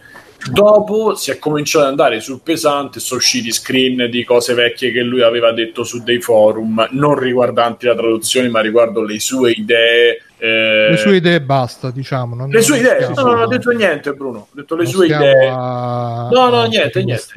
che E non c'ha senso, quindi no, lo sai, io sto con- su questo sono con te. E hanno cominciato a girare, a fare pagine con la foto sua, con la faccia sua, che è esa- una cosa vomitevole. È esattamente quello che hanno fatto i giornali di destra per i vari giudici e per i vari eh, eh, nemici politici, anche all'interno stesse, delle stesse, delle- della stessa schieramento di governo. Cioè, non è quello che io voglio dalla società, non è quello che mi piace. Quindi tutto, cioè stanno passando tutti dalla parte del torto perché andare a mettere sulla graticola una persona che ha fatto un lavoro in questa maniera è veramente vile, cioè è proprio sbagliato perché se tu hai un problema col, col lavoro che ha fatto, e per me ce ne sono, Ma ragazzi, però- scusa, scusa Simo, ma guarda che era successa la stessa identica roba con Eh, il ridoppiaggio di Indiana Esatto, Jones. dello studio Ghibli, ma pure dello studio Ghibli, nuovi- le nuove versioni in cofanetto che hanno un riadattamento fatto da lui,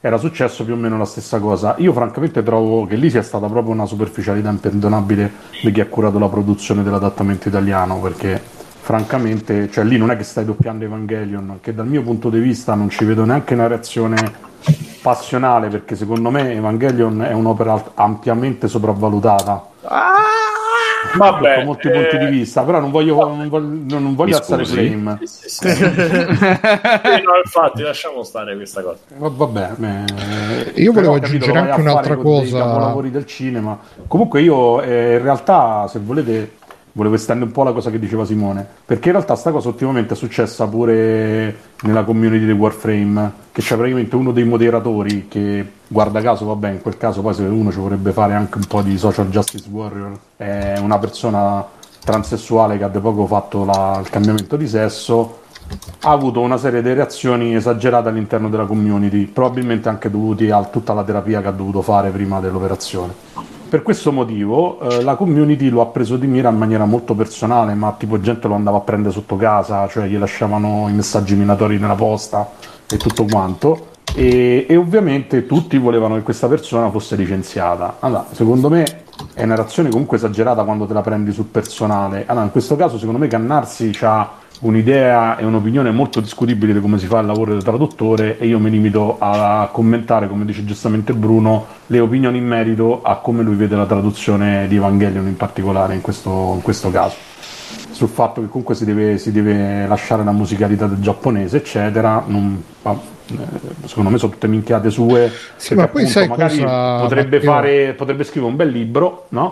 dove ci fa vedere quanto è bravo a mettere insieme questa teoria e secondo me andrebbe molto meglio. Lì comunque stai doppiando, comunque adattando un'opera che deve essere fruibile da tutti, lo devi fare nel modo migliore possibile secondo me. Eh, sì, ma infatti è quella la regola, cioè è come, guarda, noi facciamo il paragone. Anche perché non tutti hanno il suo bagaglio culturale, tra virgolette. Ma infatti, ma- quello ma che ho infatti- letto mi Ma infatti sembra ma un po' è- infantilità da È tredicenni. una, è una stronzata queste, come io ti dico, l'esempio che facevo con un altro gruppo di amici disegnatori è come se te ti chiedono di illustrare una cosa per ragazzini e tu gliela fai iperrealistica, capito? Eh, cioè, o che- super concettuale, no? Sì, esatto, cioè te devi, da- de- devi- ogni cosa deve avere la giusto, il giusto peso, la giusta misura di quello che vai a fare, soprattutto se sono opere che devono essere fruite da un certo pubblico. Se questa fosse l'opera totalmente per intellettuali, che sono te sei letto eh, Manzoni, la Divina Commedia e tutto il ciclo son cazzo dell'Enea e lo sai a memoria, non lo capisci, è un conto, ma, ma cazzo, stiamo parlando di intrattenimento, proprio giusto, dai. Comunque io volevo aggiungere una cosa, sempre a proposito delle critiche che sono state fatte. Eh, io ho visto delle... innanzitutto tutti dicono che lui è altezzoso, se la crede. Io ho visto degli screen di um, post in cui lui risponde alle critiche, in cui alla fine mi sembra sempre tranquillo, spiega sempre per filo e per segni perché delle sue scelte. Cioè non è uno che ti dice oh ho fatto così e non mi devi rompere i coglioni, anzi ci perde anche tempo No, no. Magari sono io che ho questa, questa No, no, ma io sono d'accordo con te. Che seconda secondo me cosa- sono criticabili alcune, alcune motivazioni che dà, perché Se- non sono all'altezza. Cioè, io ho fatto il liceo scientifico e comunque quando si fa, si studia il latino, eh, l'adattamento filologico de- della versione del latino è uno degli elementi che ti fa prendere un bel voto rispetto a prendere un voto di merda.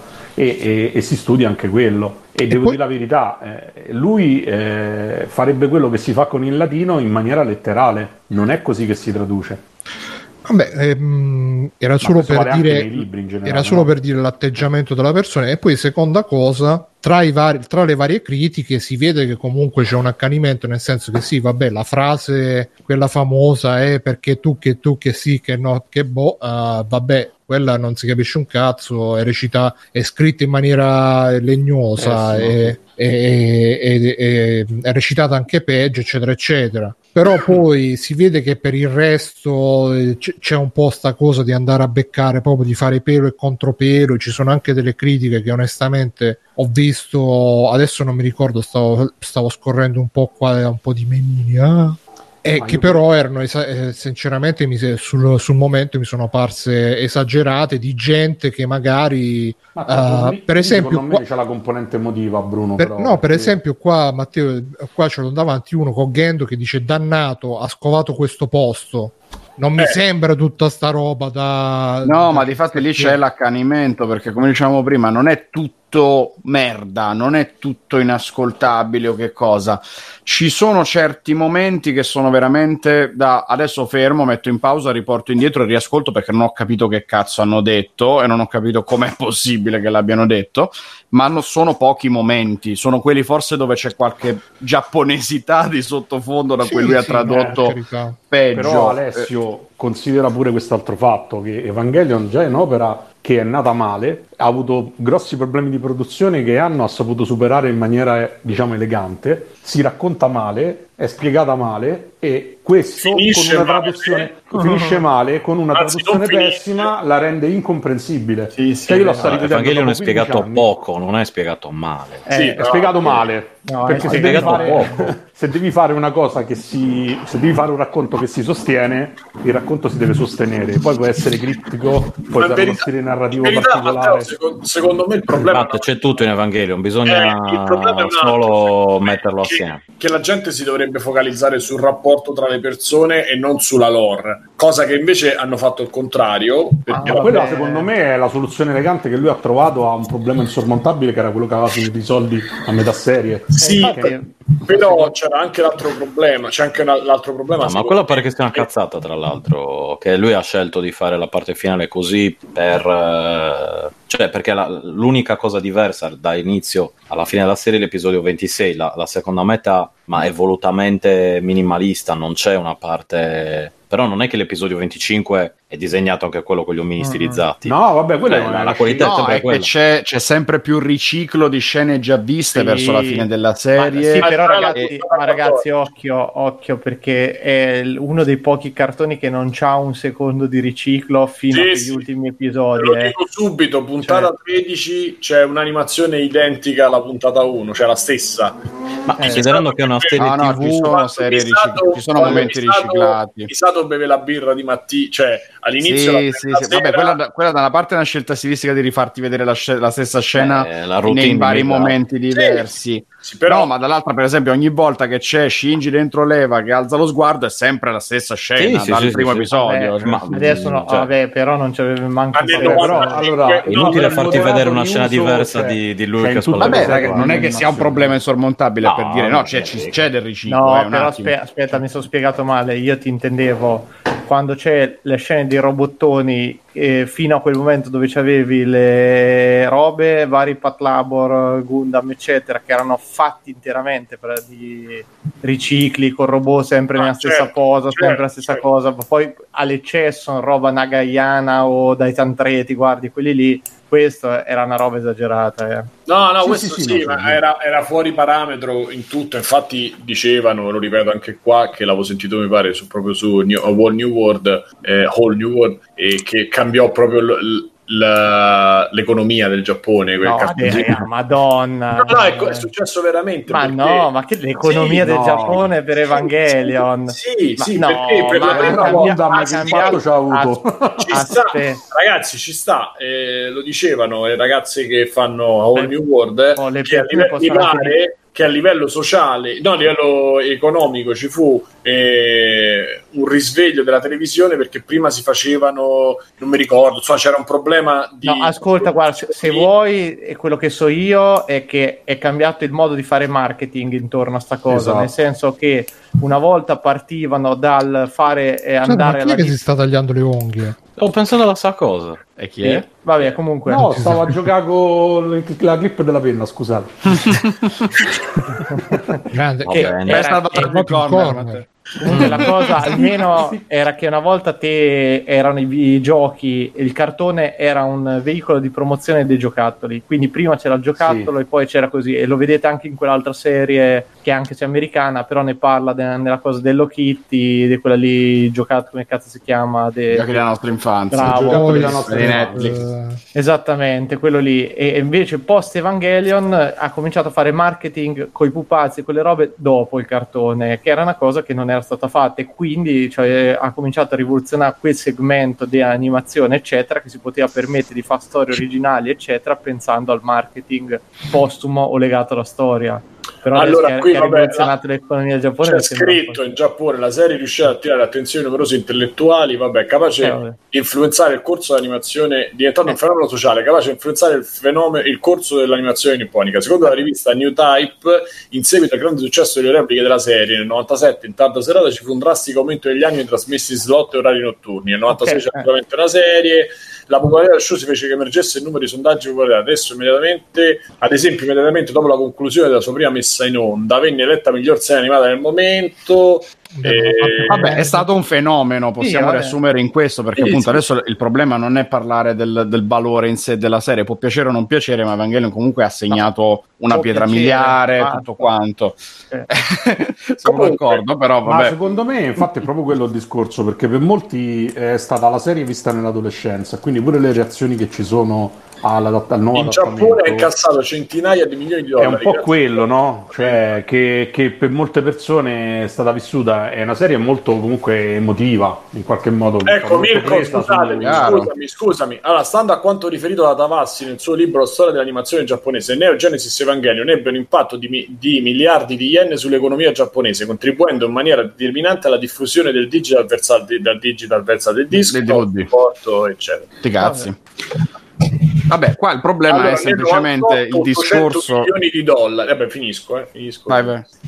E mi soltanto in cassa nel Pacinco 700 miliardi di yen, una circolazione di Madonna. circa 2 milioni di unità, 250 mila Pacinco agosto del 2013. 2013 Allora, i Pacinco sono arrivati a fare 11 ottenere- milioni di dollari non video Esatto. solo negli Stati Uniti. Ah no, Cioè, no, il Pacinco sono arrivati a 6 miliardi di dollari di ricavati, quelli di Evangelion. Eh, cazzo, per, per dire, cioè, non stiamo parlando di- non lo so, non, non lo so, non stiamo parlando di una cosa minore.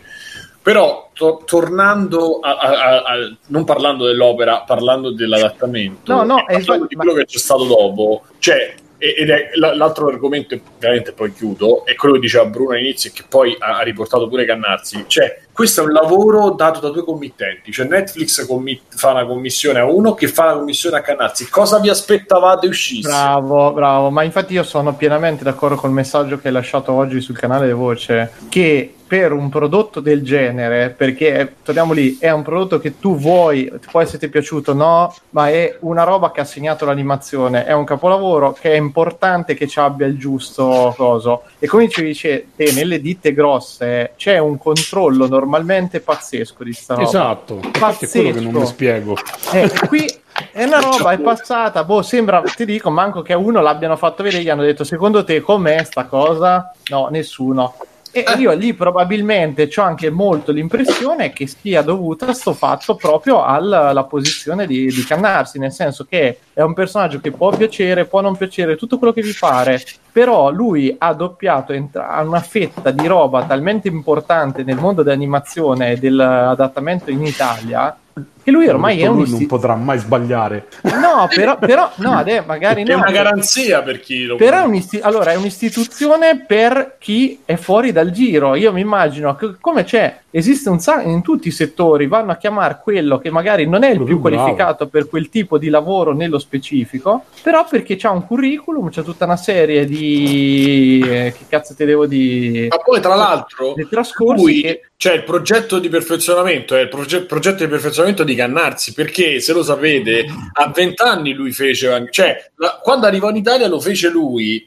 Dopodiché dopo 20 anni lo richiamano e lui ha detto devo migliorare quello che avevo fatto 20 anni fa e ha fatto sto sfracelo perché probabilmente nessuno lo ha bloccato perché ci sono pure dei geni So che anch'io, vanno so anch'io, bravo, so anch'io, so anch'io di quell'idea che probabilmente lì eh, una volta ci aveva avuto una cosa e volente o nolente aveva fatto un buon lavoro per tutti. Perché era una televisione nazionale, c'aveva una responsabilità anche solo a livello di ascolti che doveva fare, che non gli poteva, ma che cazzo stai Ma dire? infatti, probabilmente a me dà molto l'impressione di una persona che è rimasta incastrata nel suo ruolo, cioè che si è ritagliato sta parte dell'adattatore aulico ricercato con tutta una serie di, di ricerche che nessun altro magari farebbe. Peccato che l'ha applicate in un contesto completamente sbagliato. Torniamo lì, c'è una roba di grande cosa, diffusione e tutto, l'ha trattato come se fosse una roba per pochi intellettuali. Eh, e quello hanno Eh, fatto. quello. Quello Cioè, fatto. io infatti spero, in chiuso poi basta, sta facendo Sì, una sì. la minchia, che eh, semplicemente, ok, la gente si è un po' incazzata e tutto, allora Netflix c'è i soldi, si riprende i diritti del doppiaggio, quello che è, fanno come hanno fatto con Indiana Jones, che adesso rimetteranno il doppio audio con il vecchio doppiaggio e il nuovo, fine, e ognuno è libero da E ascoltare. quella è la scelta migliore Sì, sicuramente. a me ha fatto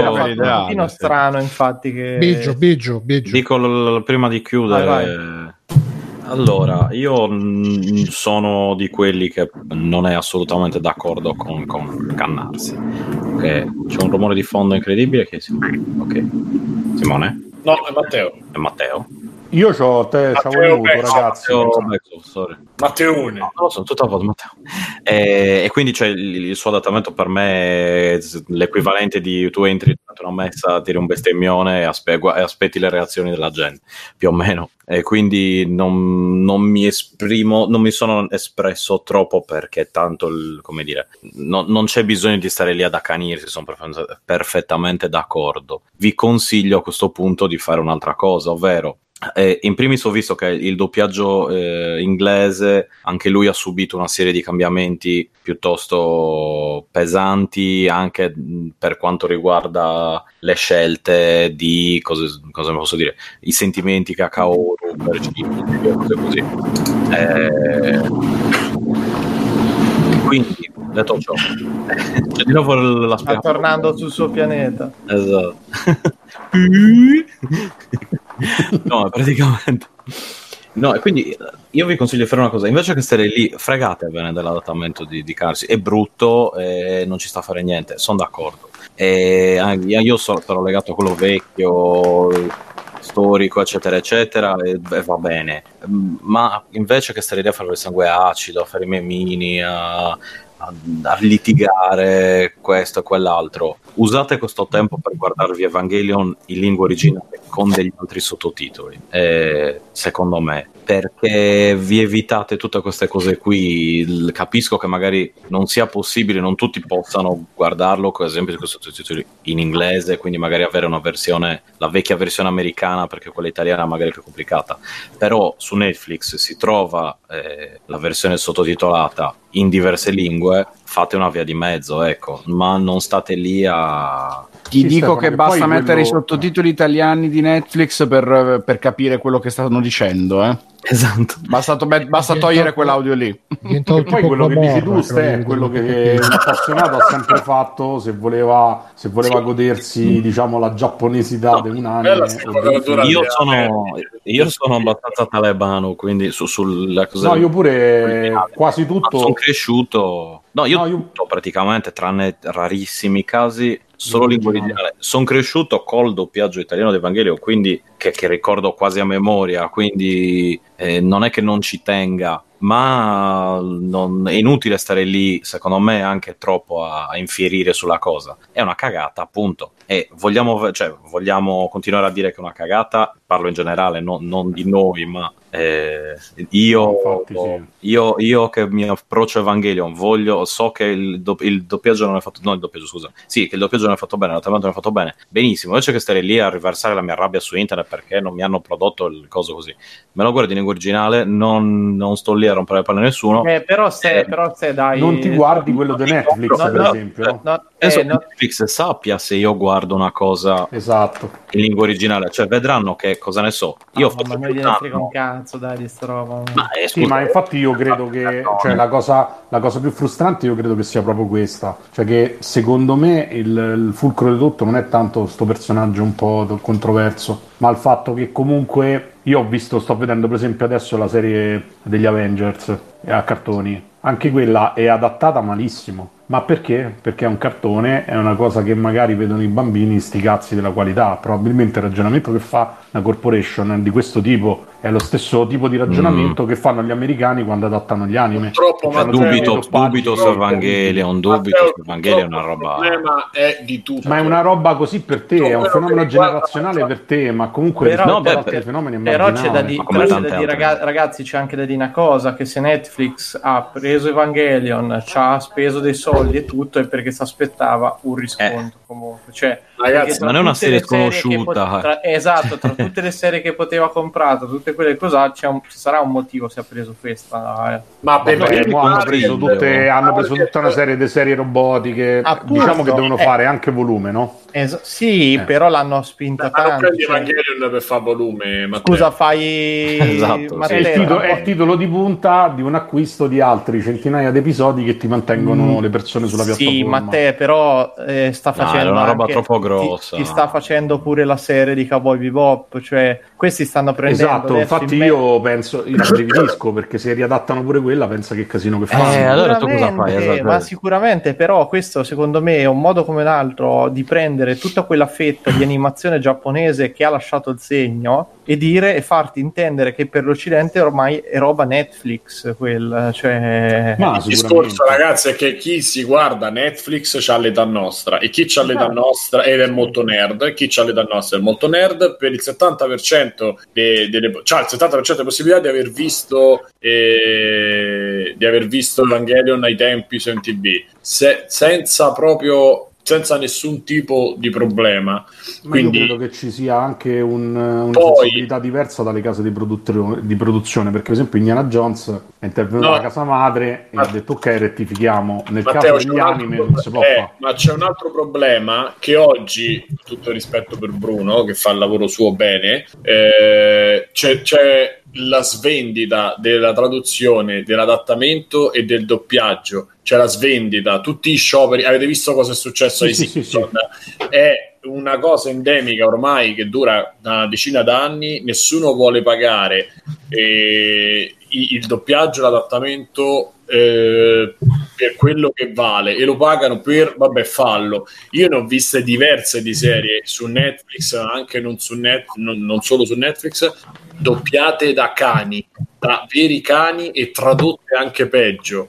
Cioè noi negli ultimi cinque anni c'è stata e vabbè poi apriamo cioè la gente traduce jealous invece di invidioso lo traduce come sei geloso. E nelle serie tv alla Big Bang Theory eccetera la gente dice sono, sono geloso quando chiaramente il senso della frase è sono invidioso per dirne una stupidaggine che mi è venuta in mente. Quindi siamo di fronte alla svendita per cui anzi troppo ci hanno speso e troppo ci hanno pensato a chiamare Cannarsi che l'aveva fatto perché hanno detto beh l'ha fatto lui il lavoro è fatto.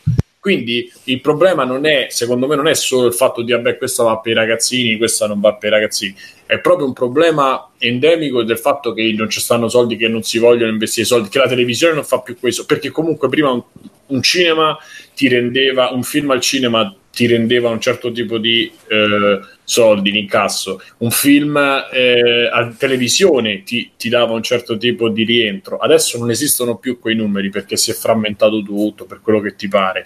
Non ci sono più professionisti del doppiaggio quanti ce n'erano prima e non ci sono più soprattutto ad- gente che fa le traduzioni e gli adattamenti. Cioè, Ma questo... però non è totalmente vero perché per esempio se vai a vedere Steins Gate piuttosto che per esempio anche gli anime di, di Godzilla che fanno cagare però hanno un adattamento e una traduzione molto più scorrevole Ma, Lo sai perché? Perché là anche ci dialoghi sarà, molto complessi sarà gente appassionata. Esatto, Te la salva che dipenda da caso a caso, magari trovi il traduttore che ci tiene particolarmente Ci e anche trovi- se, no- se non lo pagano tantissimo, comunque fai il lavoro fatto bene, mentre altri magari non, non lo fanno bene. È l'appassionato che ti salva, che ti salva il prodotto, non è più uno che ha la passione del lavoro perché gliel'hanno fatta passare la voglia. Perché se senti le interviste a, a lui Bosisio, a, No, no, quello a quelli che doppiavano vero, eh. i Simpson e stanno su YouTube, stanno- hanno detto tutti la stessa cosa. La Ward, cioè gente storica che faceva i Simpson. I Simpson sono inguardabili in italiano, che erano una punta di diamanti. Io litigai con, col professore di italianistica alla UCL perché parlammo dei Simpson. Per me, Homer italiano non ha niente a che vedere con l'Homer originale. Lui disse che non era vero, eccetera, eccetera. Però, comunque, quello che faceva Tonino Accolla nei Simpson non l'ha fatto più, non si fa più oggi. Non c'è uno Sì, in sì, grado di vero, fare una cosa sì. del genere. Tra Vabbè, è anche vero che lì c'è anche un discorso più ampio perché le aziende che comunque hanno in mano i diritti di Simpson stanno in crisi nera e quindi hanno anche- Esatto, esatto. Eh. Ai tempi Italia 1 pagava e lì c'erano professionisti, il doppiaggio storico milanese dei cartoni, lo sappiamo, no? A Roma c'erano i film e, e in- a Milano c'erano le serie TV e i cartoni, ma erano gente coi controcoglioni. Adesso non, non- non c'è più, non c'è più perché non, viene, non, vuole, non, non vogliono pagarla. Quindi c'è anche questa cosa, la gente che vede, i, che è appassionata e vede le cose doppiate, tradotte, eccetera, dovrebbe rendersi conto che, che c'è anche questo problema che, che comincia a farsi sentire. Ripeto, io vedo cose non mi ricordo che cosa l'avevo detto da qualche parte. Sì, visto- sì, mo, però da là rendere una serie incomprensibile o comunque poco fruibile ce ne passa, no? Ah, Cioè, sì, proprio- c'è, c'è proprio un gate di controllo di qualità che secondo me non è stato passato in questo caso. No, secondo me non è tutta colpa dei Carnarsi perché bastava che magari chi controllava il lavoro che faceva gli metteva, gli, gli bussava sulla manina e diceva bello, guarda, sei bravissimo tu. Però Ah, questa è una bello. serie che già si capisce, po- già si Esatto. capisce poco, Vabbè. falla, traducila bene. qua. Eh, ma bello. torniamo, torniamo al discorso di prima, non poteva mai succedere perché appunto lui ormai ha un curriculum, ha uno,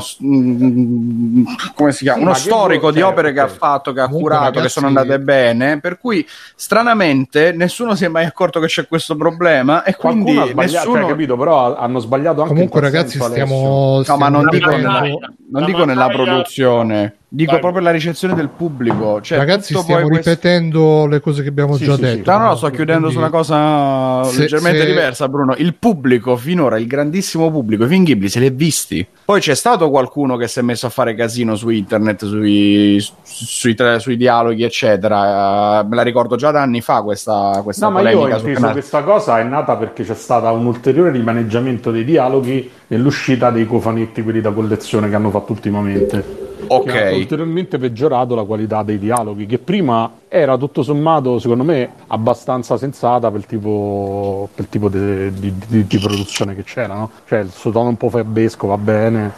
però non lo puoi applicare tutto indiscriminatamente, no? Sì, no, io stavo dicendo che oggi Simone aveva detto Bruno ti prego non parliamo, mi sono rotto i coglioni. e io ho detto poi, wow. io tranquillo Simone, saremo massimo 20-30 e un'ora che stiamo parlando di roba. accalorato. Quindi- Per fortuna si è allargato un po' il discorso alle traduzioni in generale, a- insomma, ad altre cose che non sai. E sì, soprattutto ribadiamo chi, chi sta anche nel gruppo, nel gruppo Telegram, nel gruppo Facebook, chi rilancia le, le screen con le cose che non riguardano la traduzione, per me è gente vile.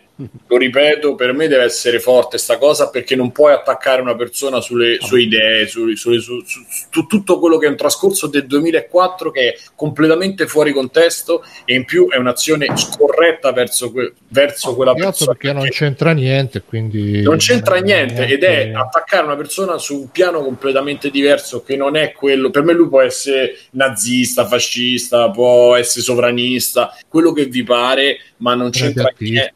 Eh? Terapiattista anche. terapiattista può essere quel pa- terrapaddista, quello che vuoi, eh, però non può essere un elemento di, eh, di scherzo, Discriminazione. cioè, Perché è discriminazione. quasi discriminazione, non stiamo più a parlare del risultato. Esatto, cioè comincia a diventare un attacco all'uomo che non è veramente possibile, per quello che mi riguarda non è possibile, perché tra l'altro domani potreste essere voi se vi beccano su, su un forum dove avete scritto, vabbè non faccio esempio perché poi sembra che io stia facendo una, citazione, ma non è quella, però dove avete scritto come si tagliano le unghie da qualche parte qualcuno vi vi becca col nick e ve lo mette, oppure che vi puzza il culo e che avete Eh. problemi di sudorazione e non c'entra niente con quello che avete fatto. Quindi è solo una roba di merda questa fatta specialmente così accanita.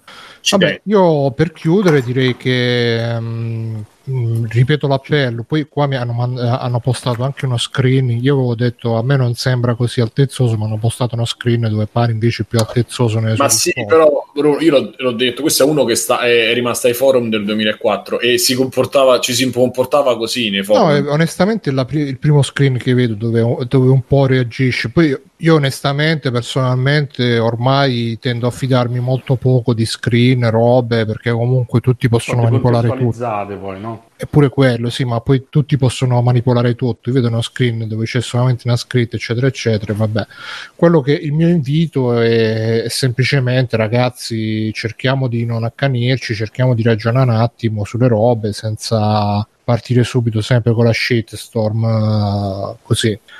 E niente, Matteo, tu che sei stato fino adesso così tipo Gendo Icari, eh, vuoi fare una parola finale? No, no, avete detto abbastanza voi. Mi sono visto tre puntate e stai ancora qua a raccontare. il doppiaggio mi fa abbastanza cacare. Quindi. Abbiamo, ok, abbiamo, la, abbiamo la conferma da Nelson. Ok.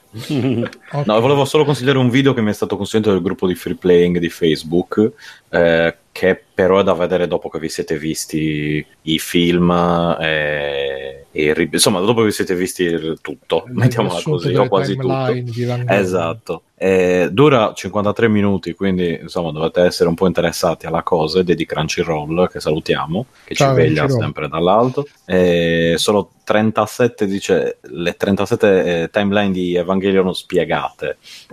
Eh, Ah, io trovo cosa... che... sì. Vai, sì, eh, finisci Biggio che poi devo dire una cosa. Eh, allora, Finisci, il video è molto interessante, finisci. è fatto, sì, adesso finisco, è fatto bene. Trovo che 37, le 37 timeline siano forzate. Ce ne saranno, al- guarda, massimo 36. No, non è vero. Ce ne saranno massimo 20, una cosa così. Le altre sono proprio anche cose un po' campatinare, tipo la timeline creata perché hanno fatto una pubblicità del rasoio. Quello, insomma, io non sto lì a considerare una timeline. Però ti Stavo po' spiega, esagerando. Esatto, ti spiega un po' di cose eh, in maniera molto diretta, in realtà molto concisa, con- con- concisa, concisa, concisa, concisa e molto breve, ecco, per, per essere Evangelion, quindi per carità, niente da dire. Eh, però, spoiler a manetta, quindi se siete nuovi della serie mh, non guardatelo, oppure guardatelo se non ve ne frega niente, o se l'avete già visto. È davvero molto interessante, è davvero molto ben fatto e ringrazio, oh signore, non mi ricordo chi che me l'ha consigliato. Sì. Flame, esatto, Federico. Eh, lo ringrazio molto perché non lo conoscevo. Nonostante il tizio sia un fighetto orientale, io non sopporto i fighetti, figuriamoci quelli orientali. Va bene così. Eh, ma quelli hanno quella cosa che sono fighetti, ma tanto lo sai Eh, che alla fine tanto, flop. eh, esatto. Devono- diciamo che devono compensare. Mettiamola così. Quindi, no, io quello che, che tra l'altro poi sta, eh, quello che è una cosa che non abbiamo detto, che sta storia sta arrivando anche, ci ha fatto l'articolo Open, il giornale di Mentana, ci ha fatto anche La l'articolo La Repubblica. Sì. E, e alla fine hanno fatto tutti l'articolo un po' e, e sta diventando una roba SEO perché probabilmente si saranno accorti che Evangelion eh, sta trendando su Google sta, eh, quindi io onestamente click. sì sì sì no ma eh, sono i tipici Anche articoli C'è un cazzo di cui parlare adesso.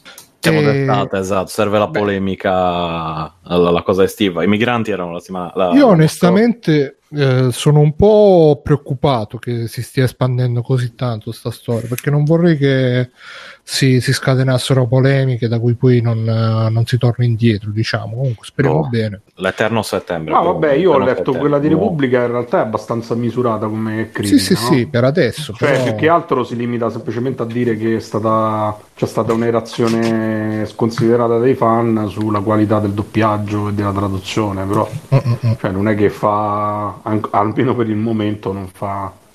Sì, sono quei loro. pezzi scritti veramente a favore di search engine perché Sì. prendi la cosa è, poi vedi quale, sono più, qual è più o meno l'umore dei fan, gli scrivi un articolo per, per Eh, dargli ragione. se togli, se togli finanziamenti pubblici ai mezzi di comunicazione è normale che poi per fare i soldi si devono attaccare a tutti i trend. Eh sì. Sembra troppo... Va bene, dai, quindi chiudiamo il discorso Evangelion eh, alle 23.35. Segniamo, Vabbè, 20 minuti ci abbiamo messo. abbiamo finito Sì, poco poco. Ce la siamo cavata con poco, dai. Sì. Io pensavo peggio. Quindi. Adesso Stefano devi unire le mani e dire ed è per questo che esiste Free Play. Sì, è per questo che ho detto. Vabbè, ragazzi, prima di passare agli extra credits, che no, poi Biggio, non lo so se tu devi andare, che domani ti devi svegliare presto. Sì, no, no, io vado. Vattene, Biggio. Sì, me ne vado. Biggio, affanculo. Me ne Eh? vado. Te ne stai andando? Via! Me ne vado via. No, dai, resta, resta. Biggio, No, no, no, aspetta, aspetta, resta Vabbè, un altro vabbè. po' che voglio il tuo, il tuo commento su questo Ok, argomento importante. Vabbè. Che praticamente è uscita questa una, una rivista su Nintendo Power, non lo so, Famitsu, una rivista giapponese comunque. E che c'era, non lo so, un produttore, qualcuno di Final Fantasy, che ha detto che Tifa l'hanno fatta con le tette più piccole. Questa è anche un'altra storyline di free playing, perché ne avevamo parlato anche la puntata scorsa. Tifa l'hanno fatta con le te- a parte che hanno detto che non sono le tette più piccole, ma è perché c'è il reggiseno sportivo, ma chi ci crede? Esatto, sì. ma chi ci crede? Ehm, ecco qua, un'intervista con Weekly Famitsu di Tetsuya Nomura, il director, e ha detto che praticamente eh, intanto ha confermato che ci sarà di nuovo la parte, ovviamente spo- se, se- Ragazzi, se non volete spoiler su Final Fantasy VII, mutate, poi vi avviso. Ha confermato che ci sarà la parte dove Cloud si veste da donna, però dice che l'hanno fatta più moderna e che uh, ha detto se avessimo fatto come all'epoca sa- Sarebbero sa- incazzati tutti. e quindi sarà più moderna come? Come sarà più moderna Biggio? Come, come, ti- come pensi che sarà più moderna? Che Tu ne sarà- di travestitismo. Ci sarà Esatto, Cloud che sono- transgender, ragazzi. Direttamente ci avrà l'opzione per tagliargli il cazzo e mettergli le tette. Guarda, io non so, o l'hanno fatto talmente ridicolo che non può scatenare polemiche, o l'hanno fatto talmente leggero che non può scatenare polemiche, perché tanto qui dov'è, cioè come fai sbagli. Ma io me la Quindi- ricordo sto pezzo di lui. Sì, ma Eh. nel senso che Final Fantasy VII era tutto su- era super deformed, quindi tu avevi lui vestito con quest'abito che era fatto Sì. da un, un pixel e una parrucca che era fatto da un altro pixel, e- cioè da un bel quadrettone. E, Un bel e chiaramente non potevi, cioè dice sei vestito da donna, non, non puoi fare una polemica su quello, ma io sono sicuro che verrà fuori qualcosa comunque. perché Comunque dice che in Vabbè, c'era il particolare pezzo dei massaggi con i due negroni là. Ma Forse dice- hanno tolto quelle scene un po' alla Shomaniki che c'erano in mezzo. Sì, sì, ma c'era, c'era anche una parte, eh, dice che c'era un personaggio che tipo usciva da una stanza e diceva ah, ma mi sono Ah. proprio sfogato e quindi non si sa se, se quella scena rimarrà, chissà. E poi l'altra cosa molto più, secondo me, controversa di questo articolo, di questa intervista, che di- dice volevamo che Tifa avesse gli addominali, per cui adesso ha un, uh, un tipo di corpo più atletico. Il dipartimento di etica, di Sque- cioè Square Enix ha un dipartimento di etica. Ha che detto, crede? ha detto che dovevamo anche stringerle il seno, così non, non sarebbe apparso innaturale durante tutto l'intenso lottare. Proprio diventava, diventava Dead or Alive 7. E dice: è, è a causa di questo che abbiamo eh, aggiunto le, le calze autoreggenti nere e il, la, eh, la canottiera. C'è una canottiera Il cazzo,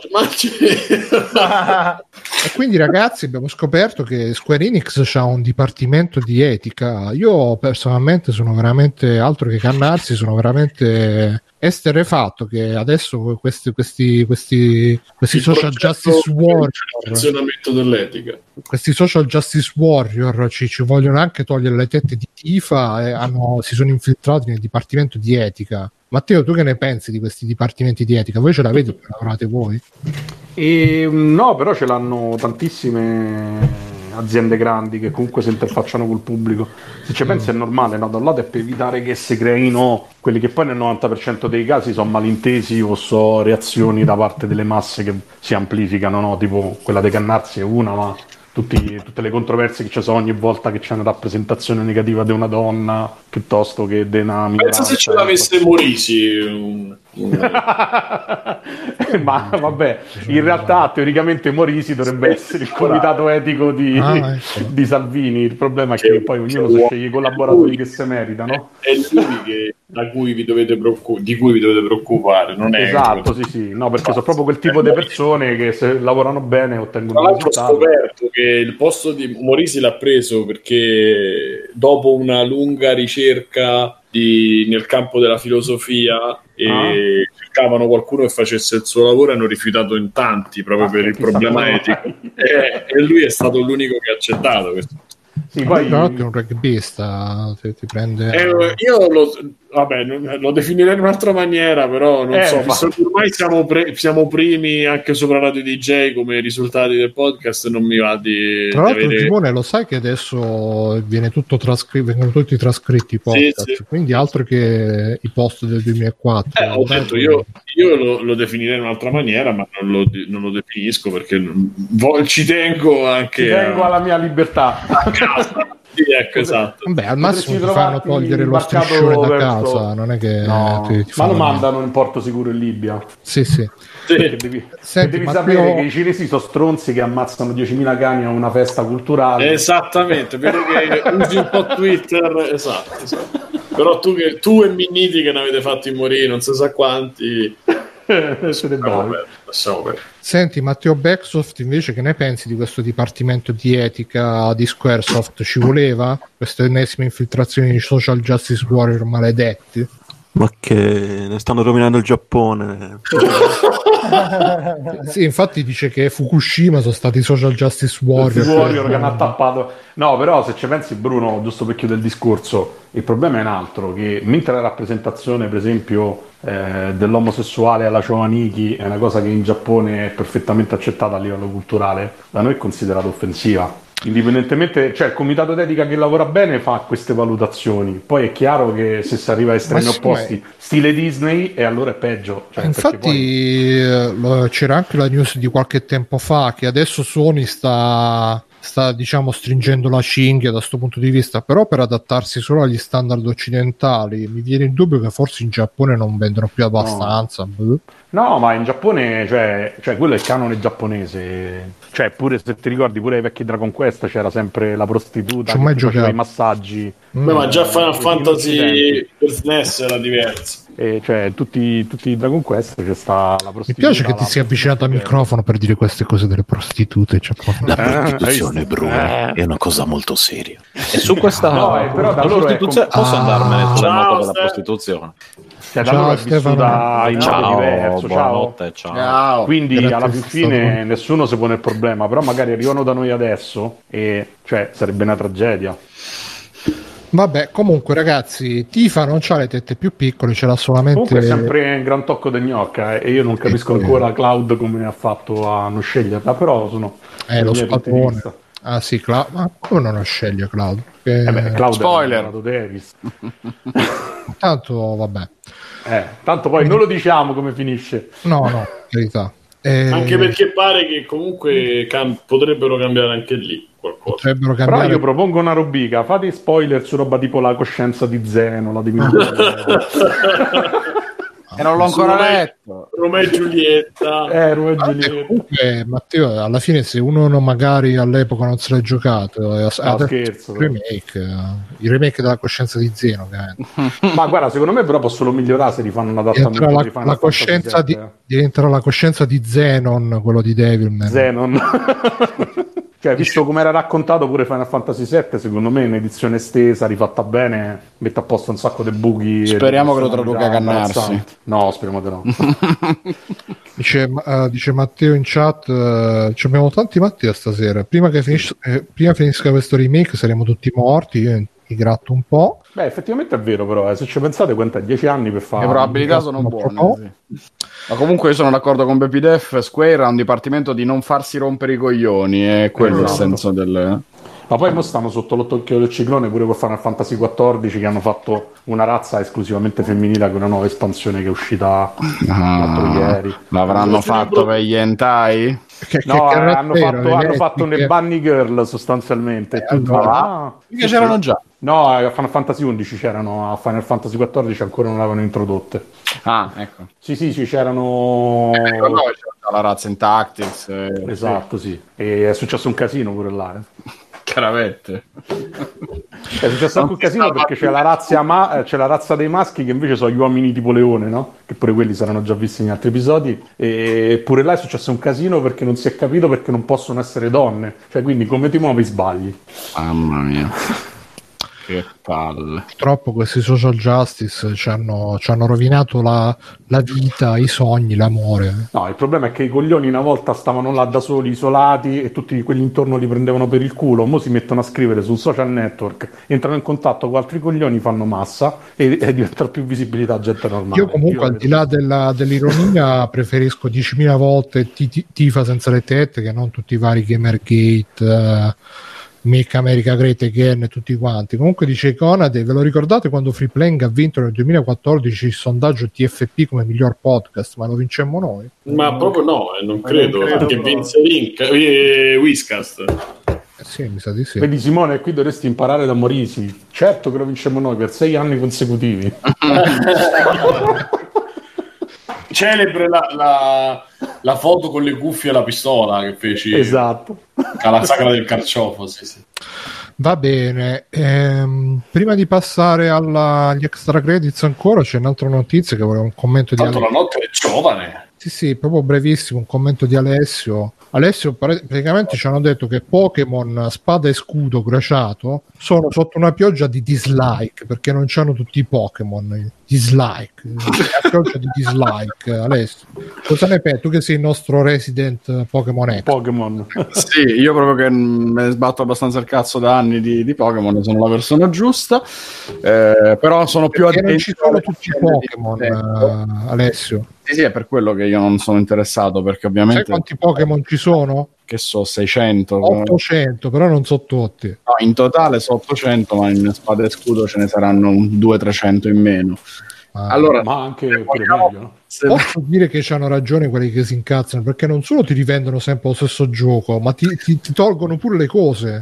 Se vogliamo fare un commento serio, quelli che si sono cazzati prettamente sono quelli che magari ci vogliono giocare a livello eh, aperte Pro. virgolette, a livello agonistico. Pokémon competitivo, E aspetta, ci sono i super matti. sport. Ci sono i super matti che si sono sempre giocati Pokémon così da vent'anni, per cui loro veramente ci hanno passato migliaia di ore. Eh, Alessio, che ci sei stato? Eh, Esatto, bravo, vedo che ti ricordi. Io che sono stato a un torneo di Pokémon eh, ufficiale, per cui era cos'è, tre anni fa, eravamo ad Astago, giù. Per dire, eh. No, ma io sta- stavo lì per lavorare, Simone. Eh, Ero quello che metteva le Di console, eccetera. È una Diciamo noia che- mortale. Diciamo che il vestito da Pikachu non era richiesto, però. No, c'avevo la maglietta, ma magari te la trovo. C'avevo la maglietta bianca con scritto Pokémon Championship. Sto cazzo è una noia mortale perché tu li vedi giocare eh, per quanto riguarda il, il gioco principale, quindi quello all'epoca su 3DS, con sempre gli stessi Pokémon, sempre Esatto. gli stessi attacchi. È una cosa che non ho mai capito neanche cazzo io. Incredibile, che proprio eh, le partite sono a fortuna praticamente. Chi arriva prima col primo Pokémon che fa la prima mossa c'ha il vantaggio sull'altro. Questo è. Vabbè, È un po' come i campionati di bullying. no, è vero, guarda, è una cosa allucinante. Fantastico. C'è Doctor, però attenzione, fermi tutti che c'è Doctor che c'ha un dietro le quinte. Non hanno avuto il tempo e le risorse per rifare tutti i modelli e le animazioni. Cazzo, perché? E No, quello è quello che si dice dall'anteprima, perché alcuni, alcune mosse pare che nella demo che hanno presentato alle 3 fossero ancora con Se delle fosse stato il comitato etico che ha detto questi Pokémon non sono. Ma guarda, secondo me è molto più probabile che poi usciranno dei DLC che aggiungono tutte le altre regioni. Ah, ecco, detto è la so- il solito Eh, capitalismo dubito, che ci dubito. Perché conoscendo come hanno sempre lavorato finora, loro non sanno fare altro che rifare un nuovo gioco. Non hanno mai pensato di fare faccio un gioco e poi ti aggiungo le regioni. E infatti Zelda 2, Ze- il seguito di Breath of the Wild, non dà proprio quelli da lì, proprio. Ma quello è fatto da Nintendo. Pokémon Company lavora per fatti suoi, Game Freak lavora per fatti suoi, è totalmente dis- distaccata ed è quella che ha sempre fatto piccolissime modifiche da una volta all'altra, da un gioco all'altro, Eh, piano piano. Perché il 3D, madonna, che problemi! Il 3D ci stanno lavorando da quando hanno fatto Pokémon X e Y, che era il 2014-2013. una roba- Sì, i primi due per 3DS. Ma Hanno fatto anche Ci stanno mettendo Z. 10 anni per uscire. Z non è uscito, mi spiace. Pokémon Perché moriva. Green, il, il comitato etico li ha, li ha fermati. Da... Vabbè, l'aspettiamo. Maledetti. Comunque c'è Gonade che ci fa attenzione, fermi tutti. Gonade dici quindi le notizie di oggi, lamentele sul doppiaggio, lamentele sul character design, lamentele sul numero di personaggi e se voi a parlarne fosse parte del problema ci avete pensato. Io vorrei No, eh, io no, no, vorrei solo aggiungere Gonade, forse tu non c'eri all'inizio, che abbiamo parlato uno di benessere e forma fisica, che, che è importante. Due abbiamo parlato di cura protezione degli animali, cura degli animali. tipo con l'axe l'accendino. Quindi beh, eh, ri- ricevo questa critica e, e ricevo il tuo feedback, però mi permetto di, di sentire al 20%. Bruno è tutto un gne gne gne. Grazie per il feedback, eh, Gonate. E se lo dice Matteo. Va bene, quindi poco- sta già venendo a prenderti. Guarda che tra un paio di passi è arrivato. Eh. Va bene, niente, dai, facciamo un po' di extra credits. Va. Eh, chi vuole, chi c'ha? Matteo, facci tu qualche extra credits, eh, Anelli. Parto io e io Eh, vi cioè, volevo parlare. Parlaci Cosa-? Evangelion. No, no, no, vi volevo parlare di un gioco per 3DS che ho scoperto per caso, perché siccome uno dei generi che mi piace di più sono quelli horror, ultimamente mi sono messo a cercare cosa fosse uscito per 3DS, visto che era tipo quasi un annetto che non prendevo in mano la console se non per gli RPG. E praticamente ho scoperto Creeping Terror. Creeping Terror? Si chiama così, sì, è un gioco molto carino, eh, francamente se, non mi ricordo neanche chi lo, chi lo pubblica, nel frattempo lo cerco, e che riprende un po' i classici tropi del, dei- degli adolescenti che si chiudono dentro una casa per fare una prova di coraggio poi scoprono che sostanzialmente sta casa è infestata. E è carino perché è un po' diverso dai soliti giochi survival horror del genere. Prima di tutto perché prende un po' i primi Clock Tower come esempio. Quindi il gioco praticamente è un side scroller 2D e usa molto bene il secondo schermo del 3DS perché sul secondo schermo hai l'inventario, hai la mappa in tempo reale che puoi sempre guardare quando ti muovi e per questa casa infestata che poi ovviamente c'avrà le caverne, c'è tutta un'altra serie di scenari. E appunto la mappa un'altra cosa che fa molto bene è annotare le cose che trovi, tipo se una porta è chiusa te la segnala così poi quando c'è la chiave non diventi scemo per ritrovarla. Tutto quanto è, in realtà più che un survival horror è ammetrata un'avventura grafica proprio come era come erano i vecchi clock tower Mi dici di cosa Nintendo. parli che mi è crollata la connessione audio? si chiama Creeping Terror è, Ok. un, è un gioco per 3DS usa molto bene il 3D perché gli scenari sono fatti sono veramente carini da vederli in 3D perché hanno un sacco di parallasse Sembra la versione fatta bene di Detention, quell'horror. Sì, sì. Detention, quello di Maccio Marco che ha Capardone. fatto da, da regista di Tension. Tension. No, quella è Detention. Detention. Però no, eh, vabbè. E un'altra cosa carina che c'ha è che hanno usato solitamente sti giochi hanno il problema che non riesce a mantenere l'atmosfera e la tensione come fai con un gioco 3D in soggettiva, no? Beh, Comunque alla Resident Evil o alla. E qui invece hanno giocato molto bene su degli aspetti del, eh, di- diciamo delle mappe, delle location dove ti muovi, perché ci stanno degli oggetti che se tu non hai la, la torcia accesa mentre corri ti fanno inciampare e cadi. Che sostanzialmente il gioco è sostanzialmente basato che ogni tanto incontri ehm, questi mostri, in realtà ce ne sta più di uno, cioè la storia anche pure abbastanza carina, non è originale perché ricalca un po' il discorso del maniaco che ti insegue, il classico horror slasher sostanzialmente. E, però appunto c'ha tutte queste piccole accortezze che lo rendono abbastanza divertente da giocare anche perché per esempio anche il discorso della, della batteria della torcia eccetera trovi comunque dei consumabili in giro ma ci sono delle zone che sono quelle dove tu puoi recuperare anche la vita anche se hai finito diciamo gli oggetti per curarti che comunque siccome la mappa nella ma- rimangono nella mappa e sono annotati disegnato con una matita che sento gente che disegna. Non sono io. Ah, ok. E dico, mi è piaciuto veramente tanto. Pensavo fosse una mezza stronzatina, anche perché è un gioco estremamente semplice. e però è molto curato dal punto di vista delle animazioni, ha dei, dei bei dialoghi e poi ha l'atmosfera giusta per questo tipo di gioco. Mi è piaciuto molto. L'ho, l'ho quasi finito, non l'ho completato del tutto. C'ha due twist Senti, banali. Matteo, te lo chiedo, non c'entra niente, ma tu che ne sai, l'emulazione 3DS come sta messa? Ah, emulazione 3DS, io sto scritto a un gruppo su Reddit eh, che però mi interessa più per la roba PC. C'è un emulatore che si chiama Citra che pare funzioni benissimo.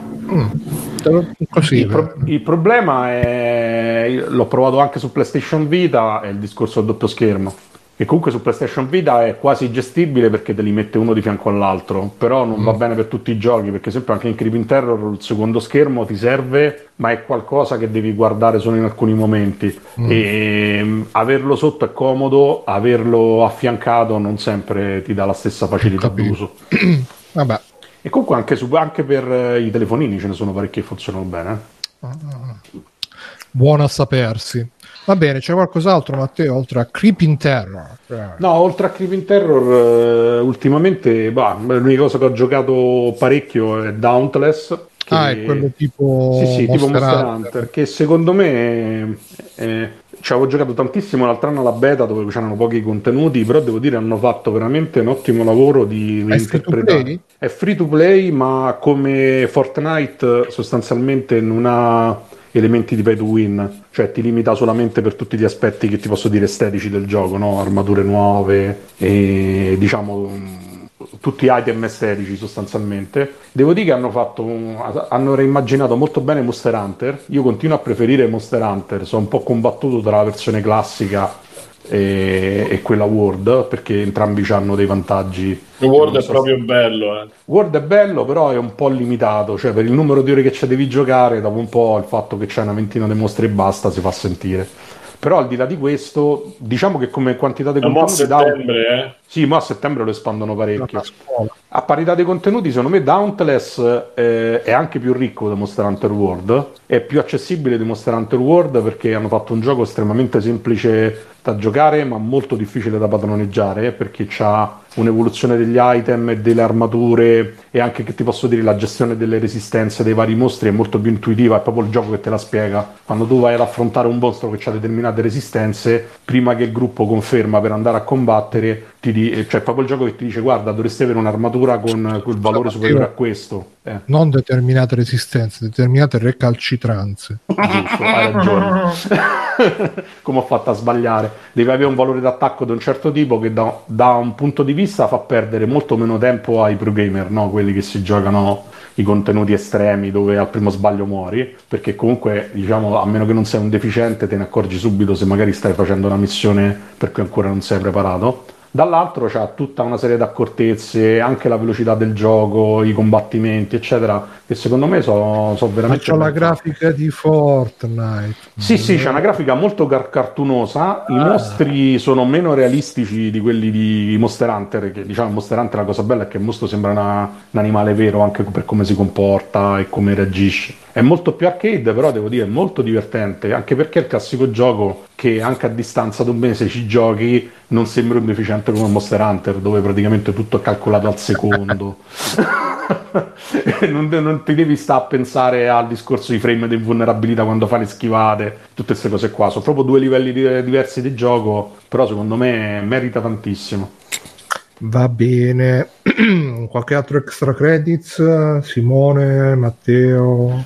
Allora, io velocemente ho giocato un po' a Tamper e un po' a Enter the Gungeon, eh, forse più Enter the Gungeon. Allora, Tamper è molto bello quando il pad ha funzionato, all'inizio non funzionava, e però secondo cioè, devo capire eh, se è molto molto raffinato il concetto di eh, tradurre quello che era il, eh, l'impostazione di Guitar Hero perché sembra una se- sembra molto derivativo da quello più che di- dire- più che derivativo sembra molto ispirato nel senso che hanno preso quel concetto lì della nota che ti arriva dal centro dello schermo però poi evolvendolo invece di aumentare la difficoltà con i tasti hanno aumentato con hanno tradotto quel, eh, quell'ostacolo in eh, eh, diciamo azioni, azioni vere e proprie sulla pista. Quindi destra sinistra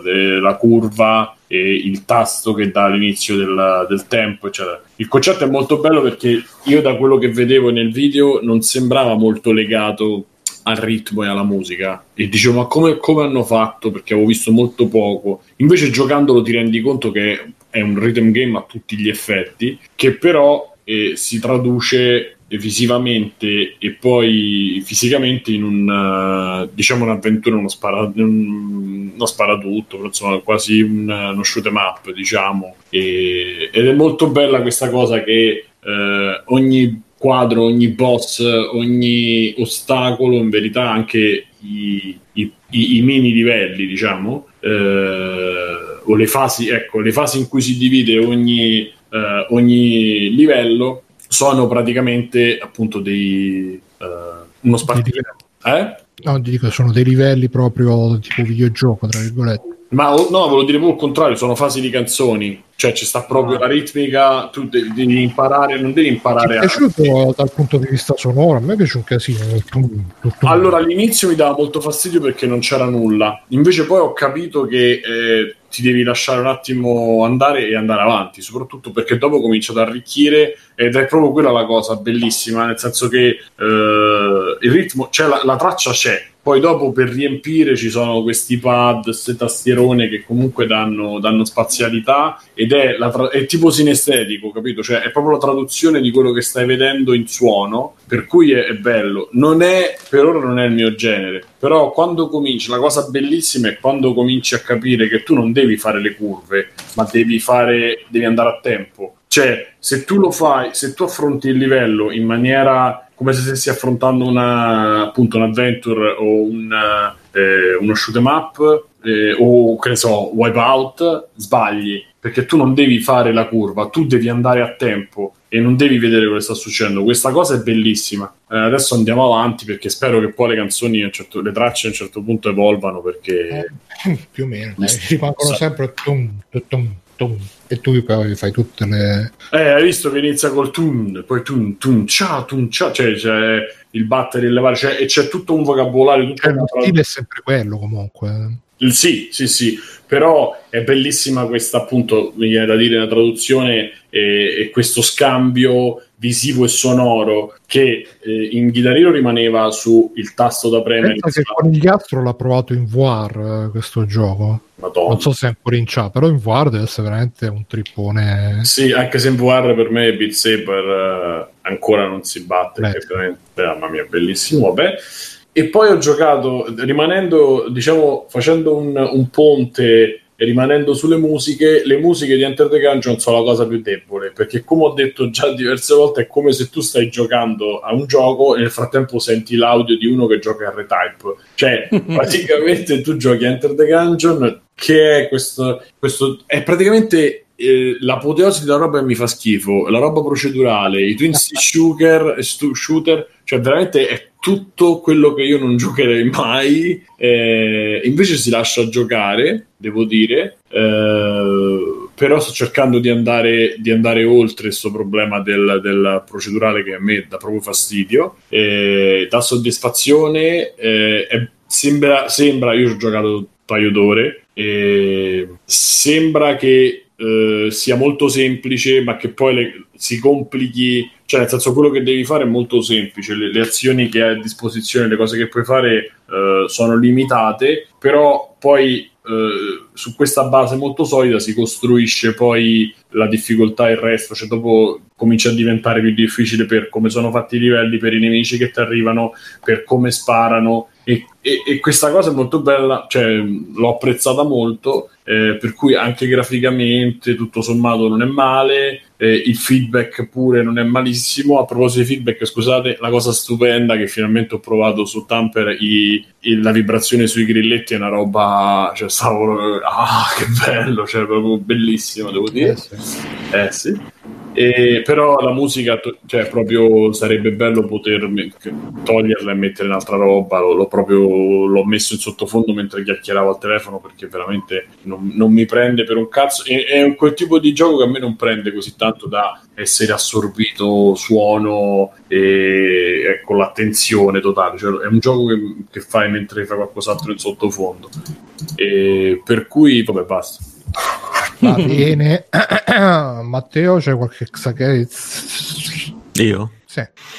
Allora, la settimana scorsa sono andato a vedere Bambola Assassina, il- che sarebbe un remake bar reboot di...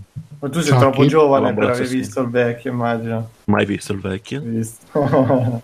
Però a grandi linee so un po' come la storia. E qua la stravolgono del tutto. Qua la bambola è una specie di assistente giocattolo, una specie di Alexa, diciamo, che, che ce- segue questi bambini e cerca di farli divertire.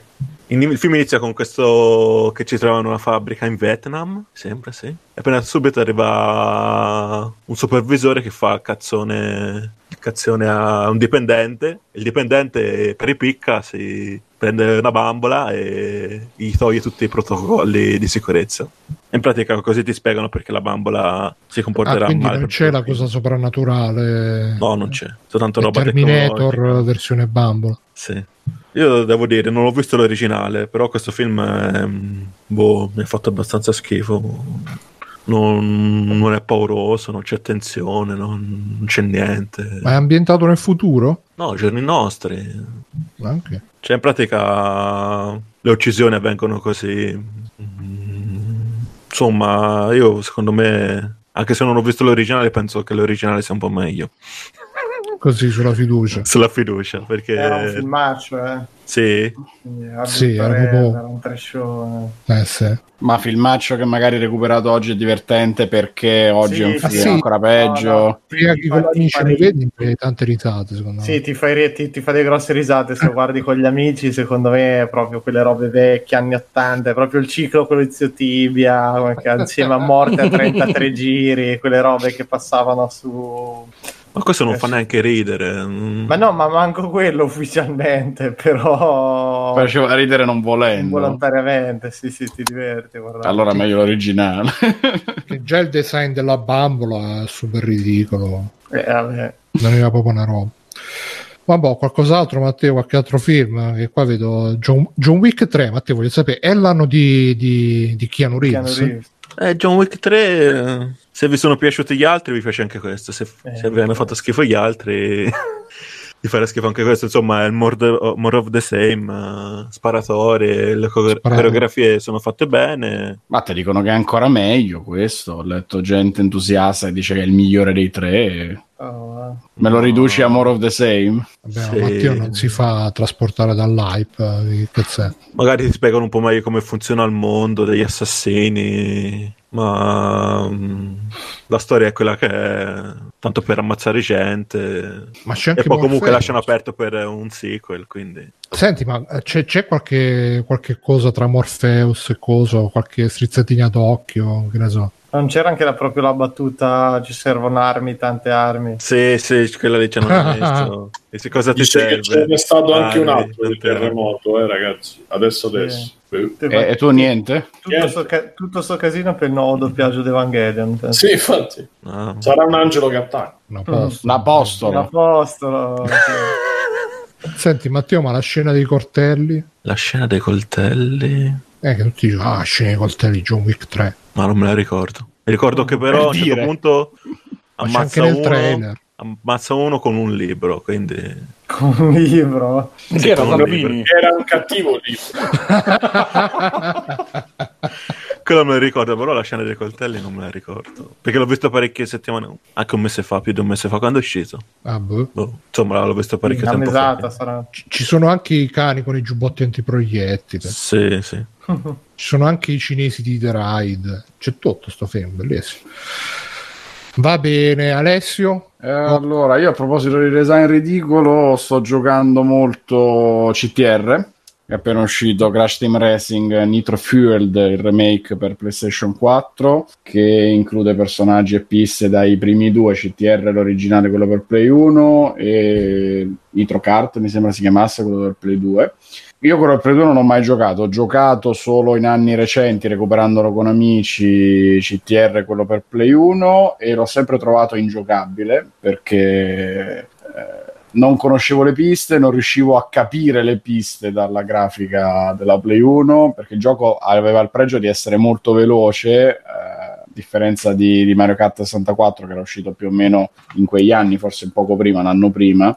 Mario Kart era molto lento, però almeno le piste le capivi. E CTR era l'opposto, è velocissimo e non capivi le piste come cazzo fossero fatte, quindi almeno per me era un, un enorme problema. Poi probabilmente se ci avessi giocato tanto non avrei avuto questi- queste difficoltà. Il remake su PlayStation 4 ha innanzitutto il grossissimo pregio di essere graficamente bellissimo, è veramente una goduria come Mm. ambienti, ma ripeto, a me il design di Crash dei suoi personaggi che proprio nel suo mondo non mi piace, questo stile molto Cartoon Network eh, o mh, animazione DreamWorks, eccetera, insomma, mh, esagerata, super deformed, però all'americana non, non mi piace, però al di là del design, eh, tecnicamente da vedere è molto bello, va velocissimo, le piste sono bellissime, piene di dettagli, colorate, eccetera. Insomma, è quello stile lì eh, rifatto con, eh, con più potenza, come era successo già Alessio, con eh, il remake della trilogia di o Gran Crash. Turismo.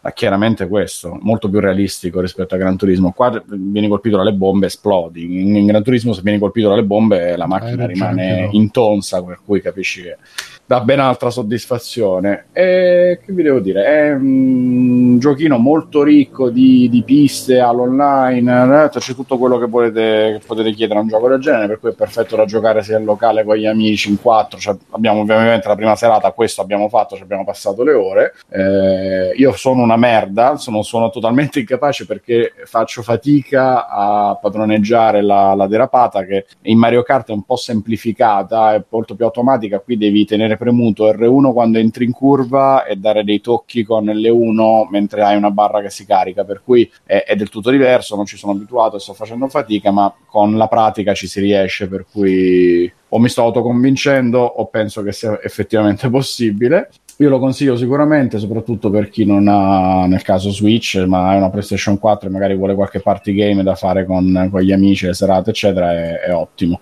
E ho visto Evangelion, non so se avete sentito parlare. Lo teniamo per la prossima volta.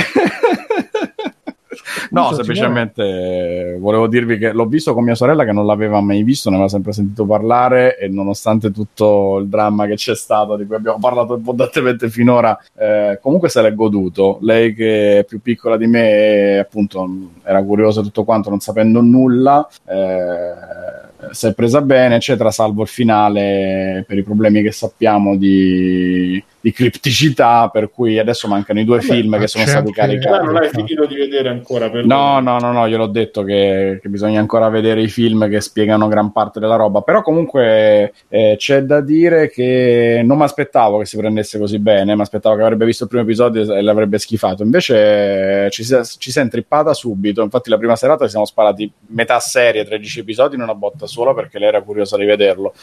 La seconda sera quasi finita, stamattina abbiamo visto gli ultimi tre episodi, quindi l'abbiamo visti pure abbastanza mente fresca. eh, e non mi aspettavo questa cosa, appunto, perché un po' lei è più piccola, un po' sì, le piacciono queste cose, anime, eccetera, però non tanto quanto me, mi aspettavo che avrebbe avuto un rigetto prima, invece se se l'ha presa bene per il brutto, per tutte le cose, la filosofia, i personaggi, intrecci, eccetera, eccetera. Eh, quindi, vabbè, un po' di entusiasmo sui giovani che scoprono le cose dei vecchi. C'è, ancora speranza. C'è ancora speranza, sì, sì. Questo mondo dannato. No, comunque Simone diceva, sto leggendo, eh, Ro- eh, terremoto scossa avvertita a Roma, magnitudo 3,7, paura e gente in strada, ma c'è la Questa- gente in strada? No, guarda, da me no, perché non si è sentita Sì, proprio. ma Mi ha scritto ora una mia amica invece da Roma che l'ha amici. Eh, sentito. Roma Est. Roma C'è Est. qualcuno che ha sentito e qualcuno che non ha sentito. Mm. Però immagino verità, anche zona-. Anche zona Monteverde è stata sentita. Mio fratello che sta in zona lì e dice che si sono spaventati, ma lui sta tipo a... Ah no, sta, tra l'altro sta al terzo piano, neanche così alto. Io, Io ho sono- un cugino al dodicesimo piano invece lui se n'è accorto.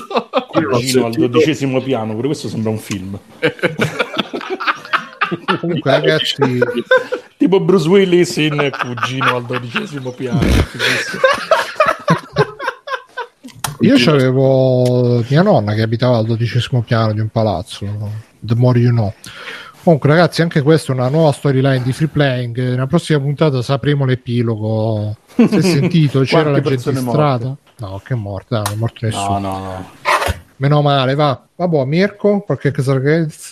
E allora ho visto, boh, mi ricordo se ne ho parlato, comunque ho visto As qualche settimana fa e As, che è il secondo film di Ah, culo?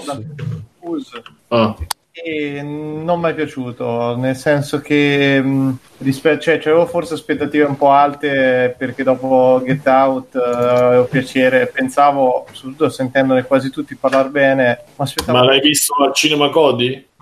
E Al cinema cinema Ah, estivo.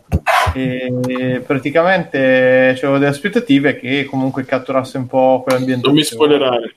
No, no, ma non ti spoilerò. Semplicemente questo è molto più semplice eh, inizialmente come base, è perché la storia di questa famiglia che a un certo punto si trova attaccata dentro la loro casa di vacanza da eh, loro stessi, fondamentalmente da una famiglia identica a loro, e questo è quello che si vede nel trailer.